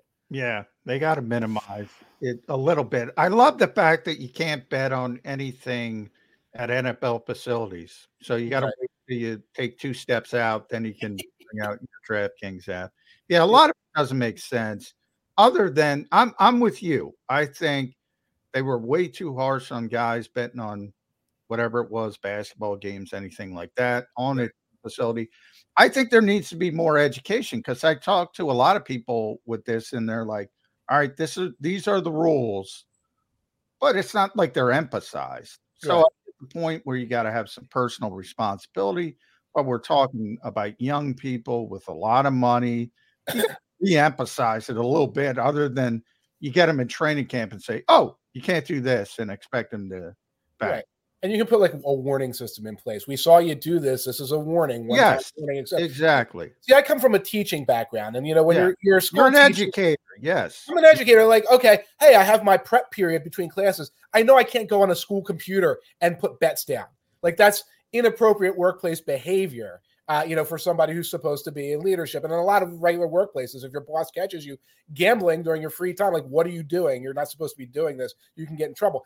I- don't know if a 21, 22 year old recognizes that that would be the culture or if that's the culture anymore. So if they're sitting around after they've gotten off the weight bench and things like that, and they got their app out and it's basketball season, and like, oh, I'm going to place a bet on the Warriors, they might not spot that right away. And again, well, you were handed the handbook of rules. Well, Yeah, who reads, who reads the handbook? yeah. My All right. handbook is with my All right. laptop. I don't know what it is. I, am Yeah. I'm going to play Jerko here Okay.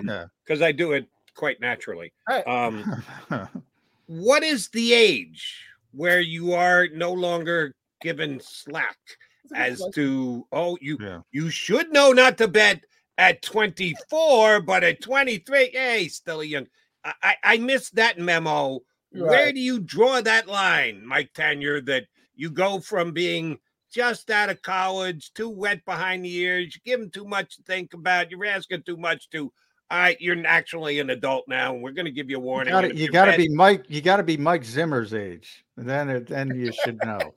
then you should know. Maybe it should be like half your age plus seven.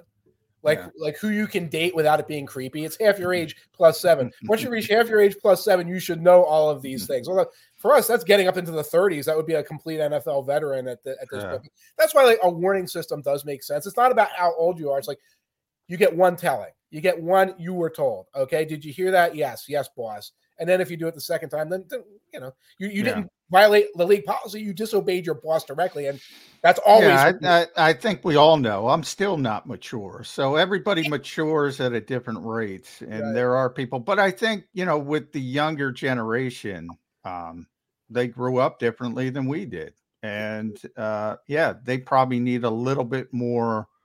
Uh, re uh, and and Mike knows as a teacher, you got to emphasize things a little bit more in the in the cell phone generation, uh, short attention spans, blah blah blah. But I'm with Mike. I think that's common sense. You get a warning, you get the book of rules that nobody reads. It's like the Apple agreement when you update your iPhone, nobody reads it. Um, and then if you do something wrong, I think it's common sense to say, hey, you can't do this. Right. And then if they do it again, then I'm okay.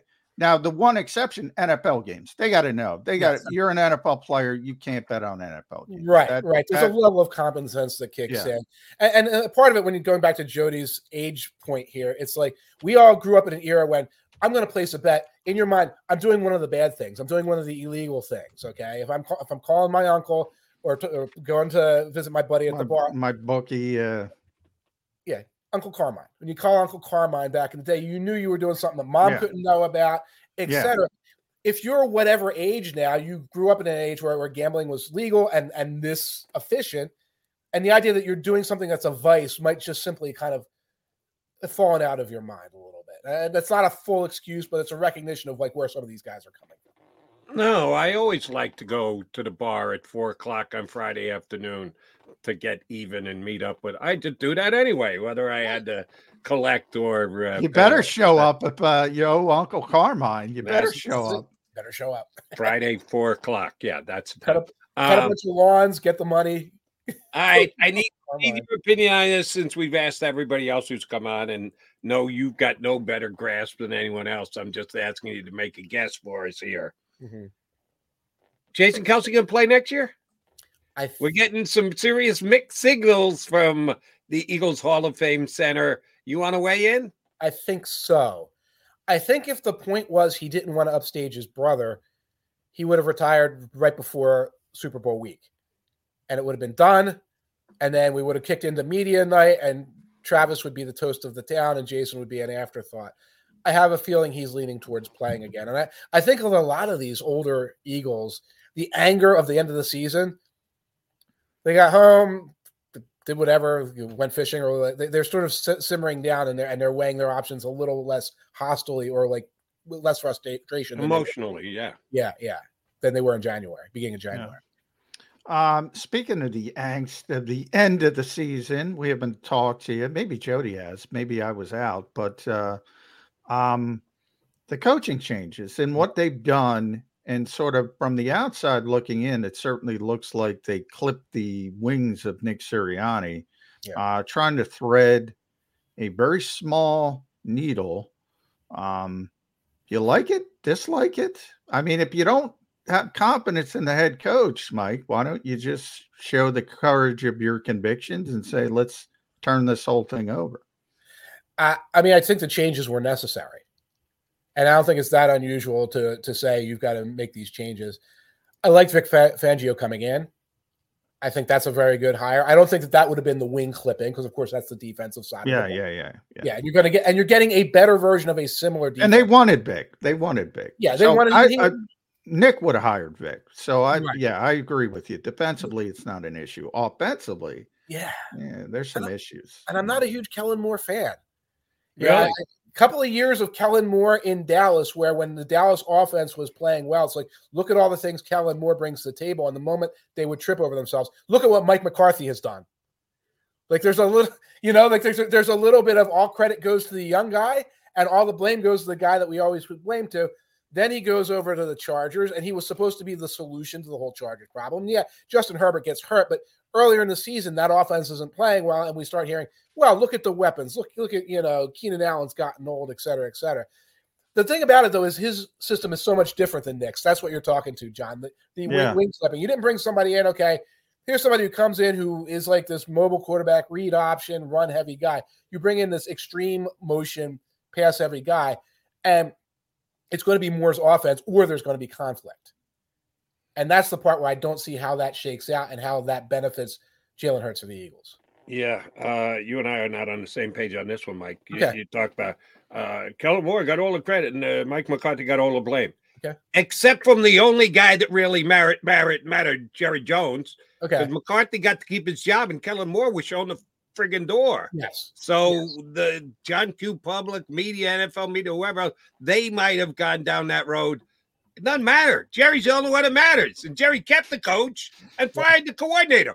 Oh, the Eagles did the exact same thing, but the Eagles are crazy for having done that. Jones did the same thing. And oh, by the way, of all the of the coordinators who got their walker papers in the last couple of years, and I'll include Matt Patricia now.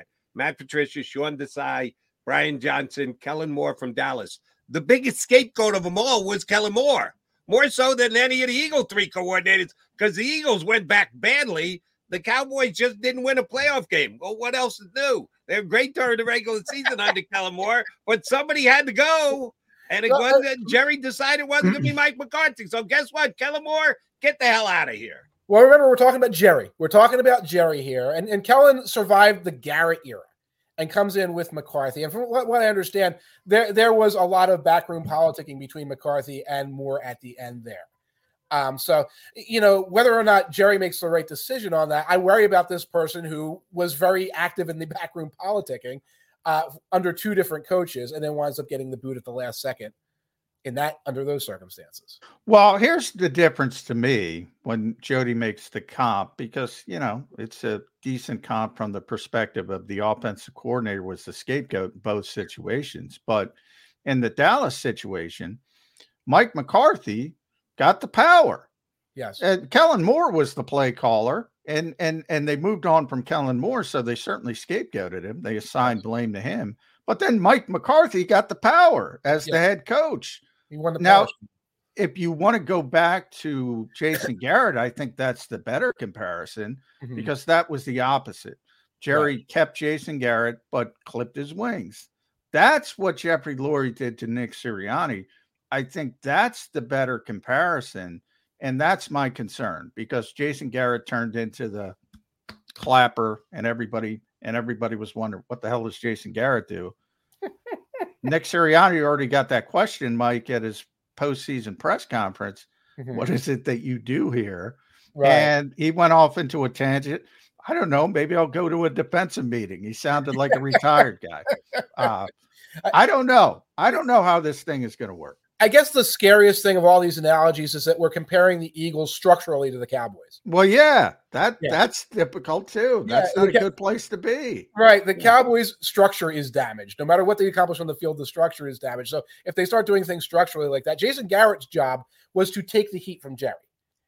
And that's an actual job in Dallas, like Yes. taking all the heat from Jerry and like absorbing all of the goofiness and all the you know the whiskey breath and everything, and then making sure that, it didn't, you know, and, and then it doesn't impact the guys at practice. That's a legit. That was a legit job that Jason Garrett had to do. And I don't think Sirianni has that. Lurie can be a, a, a, a- a headache. Obviously, Roseman is doing his own thing over there. You don't need that uh, lightning rod there. So again, I don't know, and I don't see how Sirianni and Kellen Moore mesh comfortably because yeah, there's uh, may, maybe I got my eagle colored glasses on, but I think it is going to work. But we'll Okay. we will we won't know till next year. I know. Yeah. By the way, Jerry Jones uh, taking shots from not only Mike Tanier but Keegan Michael Key last night was taking shots at Jerry Jones Wow. left and right. As a matter of fact, and It jet because Jerry's so rich, I'll call him a bourbon guy. You know, form of whiskey, but he's a Oh, I- bourbon guy. I think Not he's sure. drinking Yeah. colored colored alcohol. Yes, uh, I'm not sure. I've I've had it. shelf. I've Yeah. had it come at me, and I don't, but I don't remember. Very Probably much so. Probably because there was some Irish whiskey on mine, and it was. All right. So I got a question for both of you uh, coaching staff experts. Um, I know John feels this way, and I'm in lockstep with him, except he's even been more outspoken about it than I have.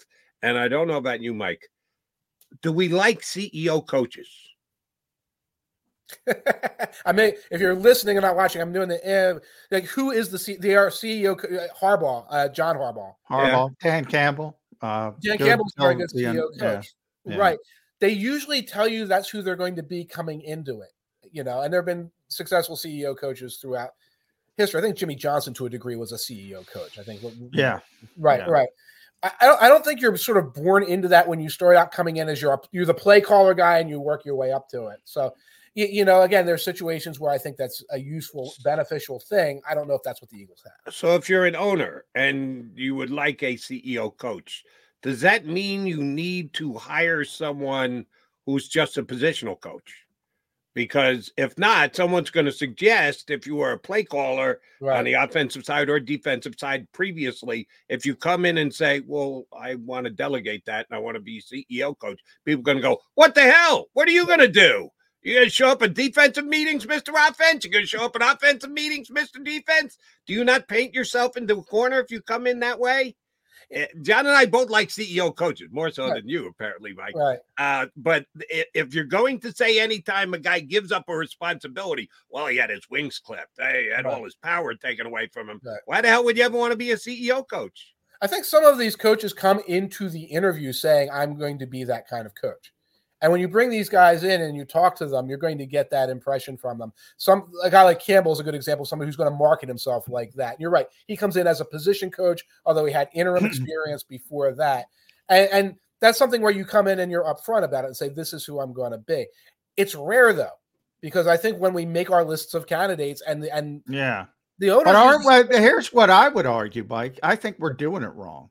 Like you know the adage, if you're hiring a scheme, you're doing it wrong. You hear that Yeah. all the Yeah. time, and yet every owner does it. All right, Yes. who's the hot guy? I want Right. Ben Johnson. Now Ben Johnson wants 15 million, so Right. Ben Johnson's back being a coordinator. But they always hire the hot play caller, whether Right. it's defensive or offensive.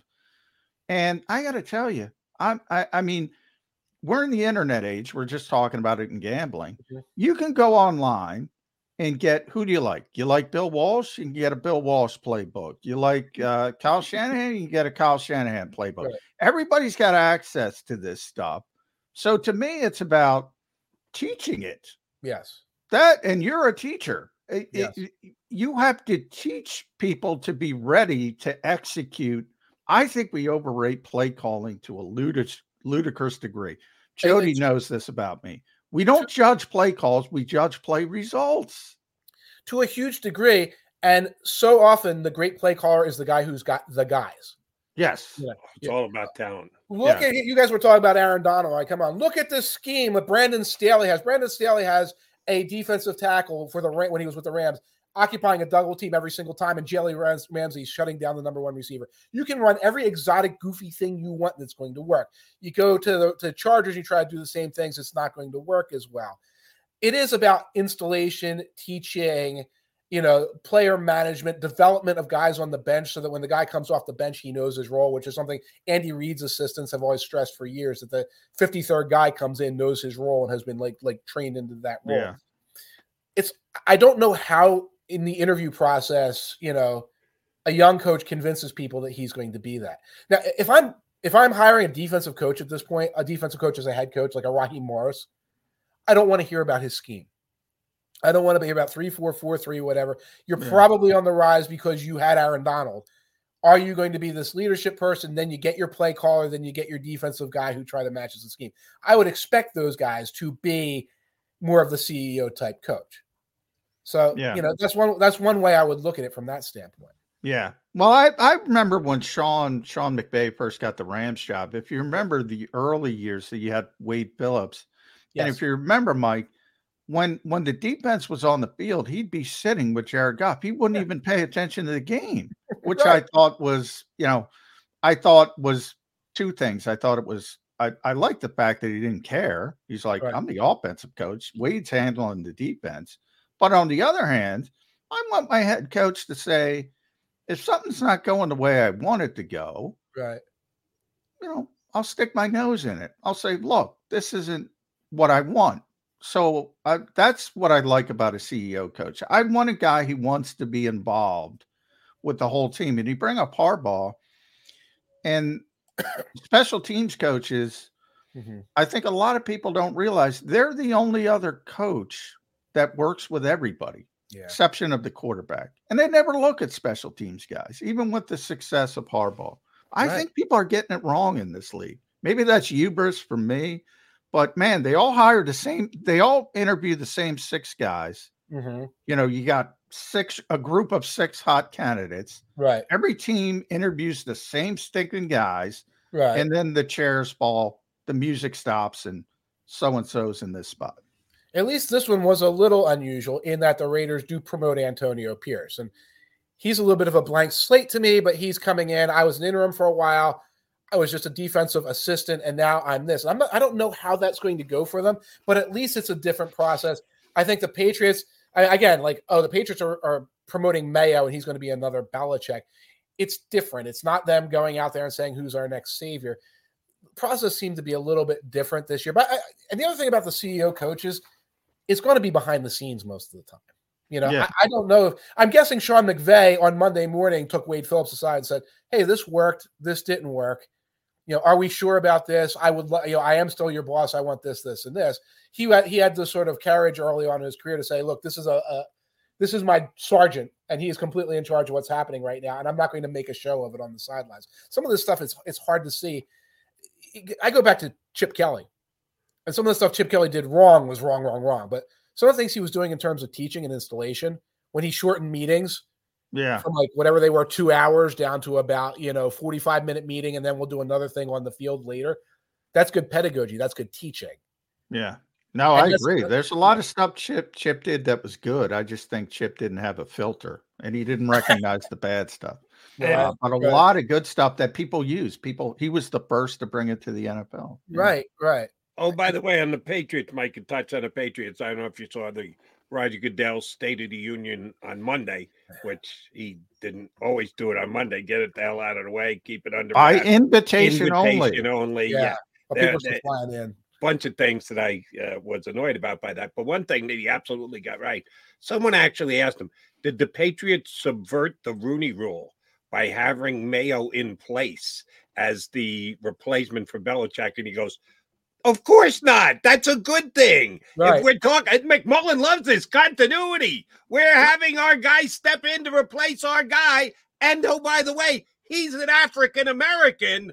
Why would you even ask that stupid Wow. question? Yeah. Right, and, and it's written into the rule that like a successor that you don't have to go outside if this is a Yeah, direct succession yeah. and things like that. Yeah. I, it's by invitation only. You think they'd invite people who are like on top of Well, yeah, people, yeah, Yeah. people who would. You're right. Yeah, yeah. If you're Right. in that spot, maybe they should be a little bit more um har- harsh with giving out the invitations because you should you should have a better education on what you're asking. Right, Um, right, for for the fact of let's talk about the game though, Mike. There's a big game. Yes. Even though people here get upset when we're not talking Eagles, we got to talk about the Chiefs and the 49ers. I got to tell you, Mike, I'm surprised. The 49ers are technically favorite. Yeah. I don't know how because everybody I know is picking the Chiefs. Yeah. I, I think the Niners have the better roster um, from top to bottom. Obviously, you have Andy Reid, Patrick Mahomes. I would add in Harrison uh, Butker over Jake Moody. That's big as well if it's a close game. Um, are you in the all in Chiefs category? I'm leaning Chiefs. I'm not all in on the Chiefs. If you look at the breadth of the season, the 49ers were the better team for the breadth of the season. When you're looking at the Chiefs, particularly like around Christmas when they're losing to the Raiders and the weeks before that when the guys are dropping passes, the 49ers are a better team. If you look at I guess I guess it was week 17, which was the week that the um 49ers got beaten bad by the uh Ravens. If you look from week 17 through the playoffs, the Chiefs are a better team. And it looks like the Chiefs have figured things out along the way. They're they're not getting the ball to Kadarius Toney anymore. They're minimizing these other guys. Rashee Rice has taken on a bigger role. Isaiah Pacheco's taken on a bigger role. They figured some things out defensively. So I can, and of course there's the Mahomes Jordan factor in the playoffs. The 49ers have tailed off, but I can't identify why. And that's why I can't be a big believer in saying, well, I look at the 49ers and how they lost to the Ravens and how they had so much trouble with the Packers and they had so much trouble with the Lions, and this team has tailed off. There's no injury that explains that. Um, you can say it's tougher competition, and I think that's to a degree. So I look at the 49ers maybe right now as neck and neck with the Chiefs. And under those circumstances, then I'm stuck going to the intangibles and the Andy Reid in the big game and the Spagnuolo in a big game. And the, of course, Mahomes in a big game and saying that's the edge that makes me lean Chiefs. Now, I might be putting the cart before the horse here because I'm picking the 49ers. All right. Some people are saying, ooh, the 49ers fell behind, had to rally to beat the Packers, had to rally beat the Lions. That's glass half empty stuff. Okay, I'll Yeah. look at his glass half full. They rallied to Yeah. beat the Rams. They rallied down 17 to beat the Lions and get up by 27 unanswered points. Mhm. Uh, scoring 27 unanswered points is a bad thing because you fell behind.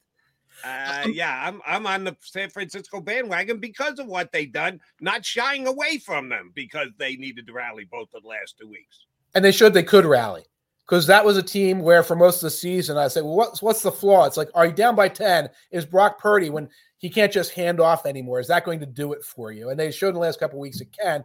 So on that hand, I'm impressed by that, and that does demonstrate some of the things they can do. On the other hand, the rallies involve balls bouncing off defenders. Yeah, yeah I- that's my concern. Right, because right, The just- style points, you know, don't- Josh don't, Reynolds. Don't, don't forget the field goal kicker wide right for Buffalo. It's now That's true. twice. Uh, that game could have very No, easily the one gone in Buffalo. overtime. You want to talk about the ball that bounced off the Well, helmet? and and, Eh, and most times that that field goal is good, specifically by that kicker, but just in general in the league. and, Plenty uh, of, plenty of field yeah. goal stuff happened to the 49ers too, and a ball bounced off a and defender. Jake Moody. And Josh Reynolds dropped the football, and Jahmyr Gibbs fumbled the football, which was pretty much an unforced error because he didn't know which way to go on a Right. particular handoff. All Right. these things happened that were not of the look.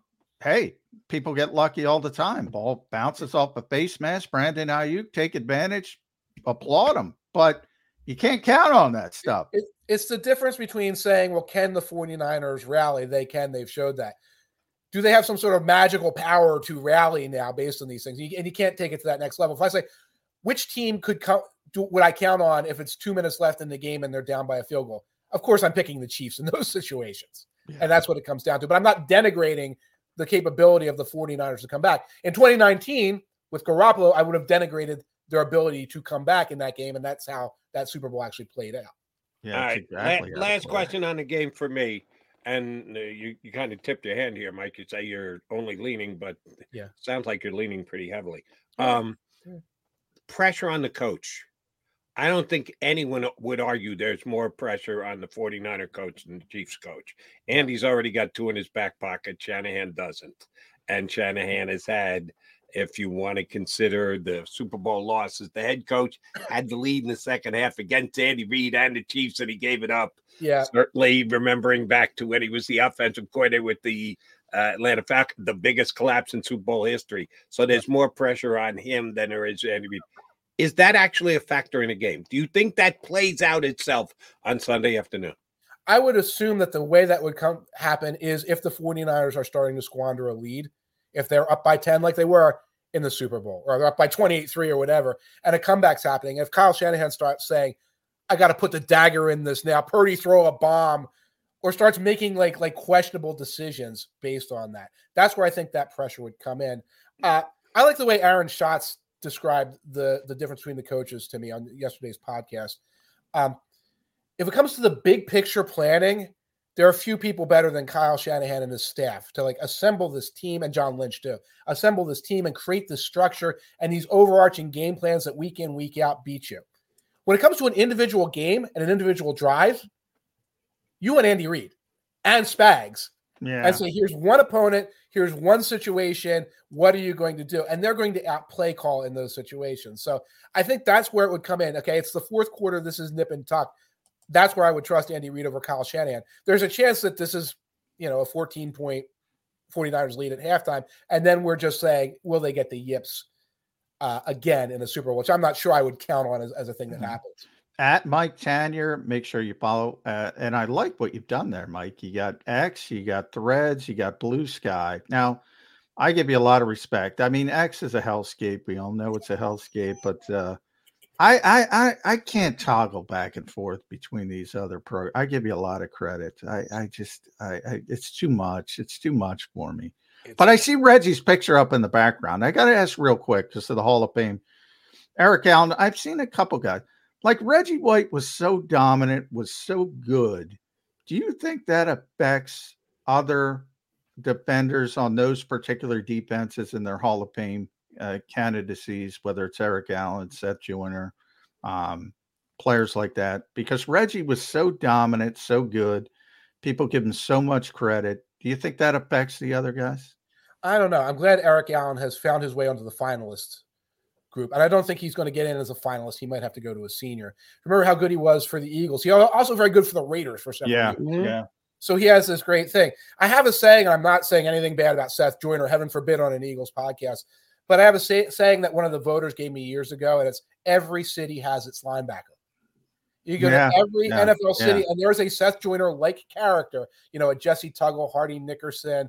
Um, I'm, I'm drawing a blank, uh, uh, Nobis uh, for the Tommy Fal- Nobis, yeah. Yeah, D, the D Orlando uh, Ledbetter, our buddy, uh, talks about Tommy Nobis all the time. Yeah. Yes. So like if you start and I, I and Gradishar for you know who just got Yeah, in. who got in.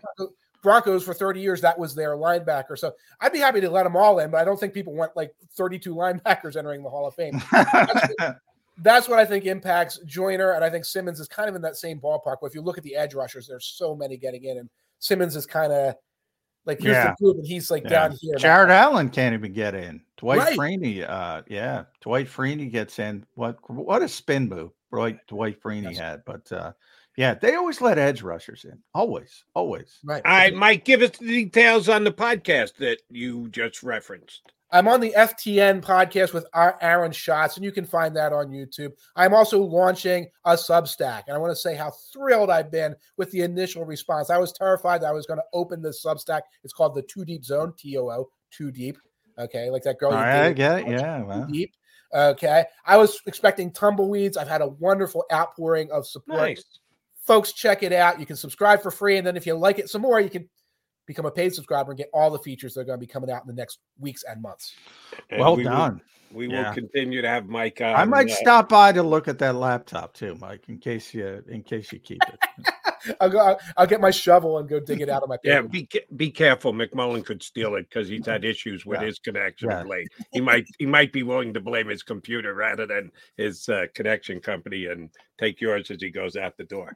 Uh, Mike Ten, you enjoyed the game on Sunday. Appreciate it, bud. You got it. Enjoy the game, guys. Thanks, Mike. You're here with us on Birds 365. All right, come back. We only got a couple minutes left.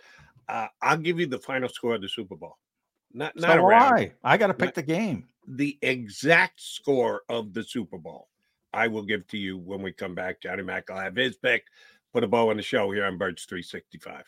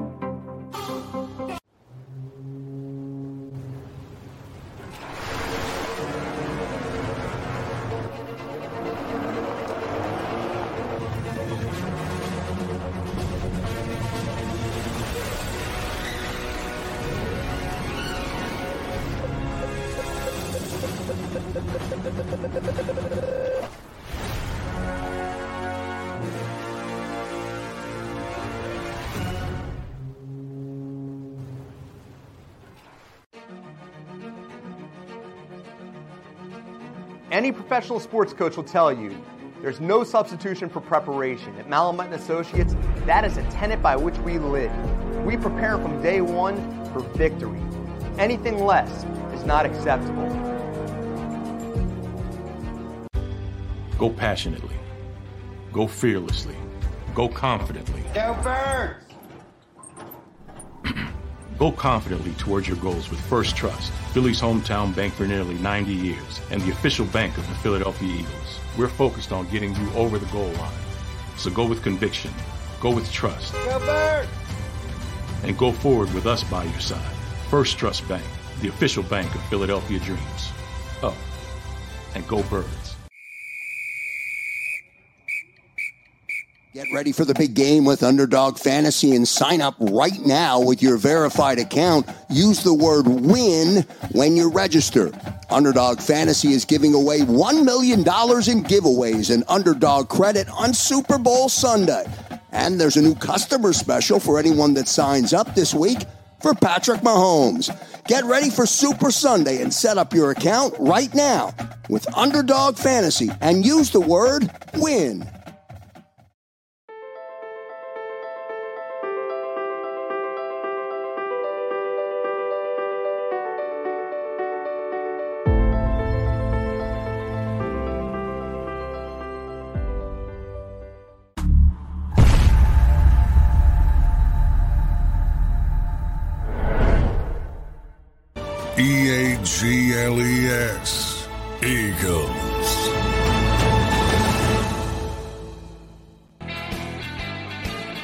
Super Sunday is now a little over 48 hours away. Uh, kickoff is going to be, I think, 6:40. I heard last night.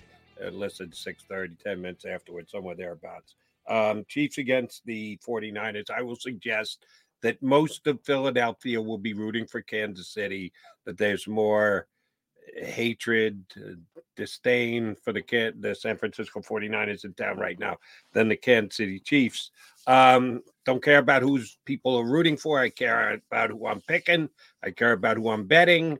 I told you earlier in the show, John, I've already bet on the exact final score of the game, which I got 500 to 1 odds on. And I'm basing my pick on basically three things Deebo Samuel, Trent Williams, and in honor of the show, the Philadelphia Eagles because the Philadelphia Eagles played both the Kansas City Chiefs and the San Francisco 49ers. And they did so just 13 days apart. It wasn't like they played one at the beginning of the season we had the really good Eagles and one at the end of the season where we had the god awful Eagles. No, it was right there in the middle of the season, 13 days apart. They went into Kansas City and beat the Chiefs. They got their heads handed to them in their own house by the San Francisco 49ers. So, based on the a equals B, B equals C. A's got to equal C. Yeah, I'm taking the San Francisco 49ers to win 34 to 29. High scoring affair. Both offenses moving the ball up and down the field. Um, a missed two point conversion the key to get me to 34 and 29. Taking a shot there to get a kind of obtuse score. But that's why I got 500 to 1. I think it's going to be high scoring. I think the 49ers win and cover, and it finishes as an over. How do you see the Super Bowl going? Uh, what is the number? What is the over number? The spread is San Francisco by four. The over under is 47 and a half. 47 and a half. So I am going over. Um, I disagree with your transitive property. They do not exist in the NFL. I disagree with that. Um, I wanted to pick San Francisco. I think San Francisco is the better roster. Interestingly, people know I'm a big Kyle Shanahan fan. The reason I'm picking Kansas City has to do with coaching, and it has nothing to do with Andy Reid. It has to do with Steve Spagnuolo, who I have not always been a big fan of. I'm one of the few people in Philadelphia. Everybody loves Spags. I don't dislike Spags, um, but – you know, in New York, New Orleans, he had two of the worst defenses in NFL history. History. He's a perfect example. We're talking about coaches. Show me a good coach, I'll show you a bunch of good players. He's got a bunch of good players now. Kansas City's done a great job building up that defense, and he plays the right way, Steve Spagnuolo. I think you can't if this were a Vic Fangio scheme, I'd be picking San. I, would be picking San Francisco. Um, he's going to put pressure. I think the only way San Francisco wins this game, and it's possible, is if Brock Purdy plays a clean game. I think if Brock plays a clean game, San Francisco is going to win. I don't think he's going to play a clean game because Spags won't allow it. He's going to come at him from every angle. He's going to force the issue. He's going to make a bunch of big plays, but he's going to make some mistakes. I think Kansas City wins a relatively close game, 27 23. Uh, this will rub Eagle fans the wrong way going out the door. Unlike the Philadelphia Eagles, the 49ers will throw quick hitting slants over the middle to beat that pressure brought by Spagnuolo in the name of Deebo Samuel, who will have not only a receiving touchdown, but also a rushing touchdown. I got two touchdowns for Deebo, one of each. 20 to 1 on that one too. So uh, yeah, I think that uh, I, I, agree with everything just said uh, on what I think Spag's going to try and do.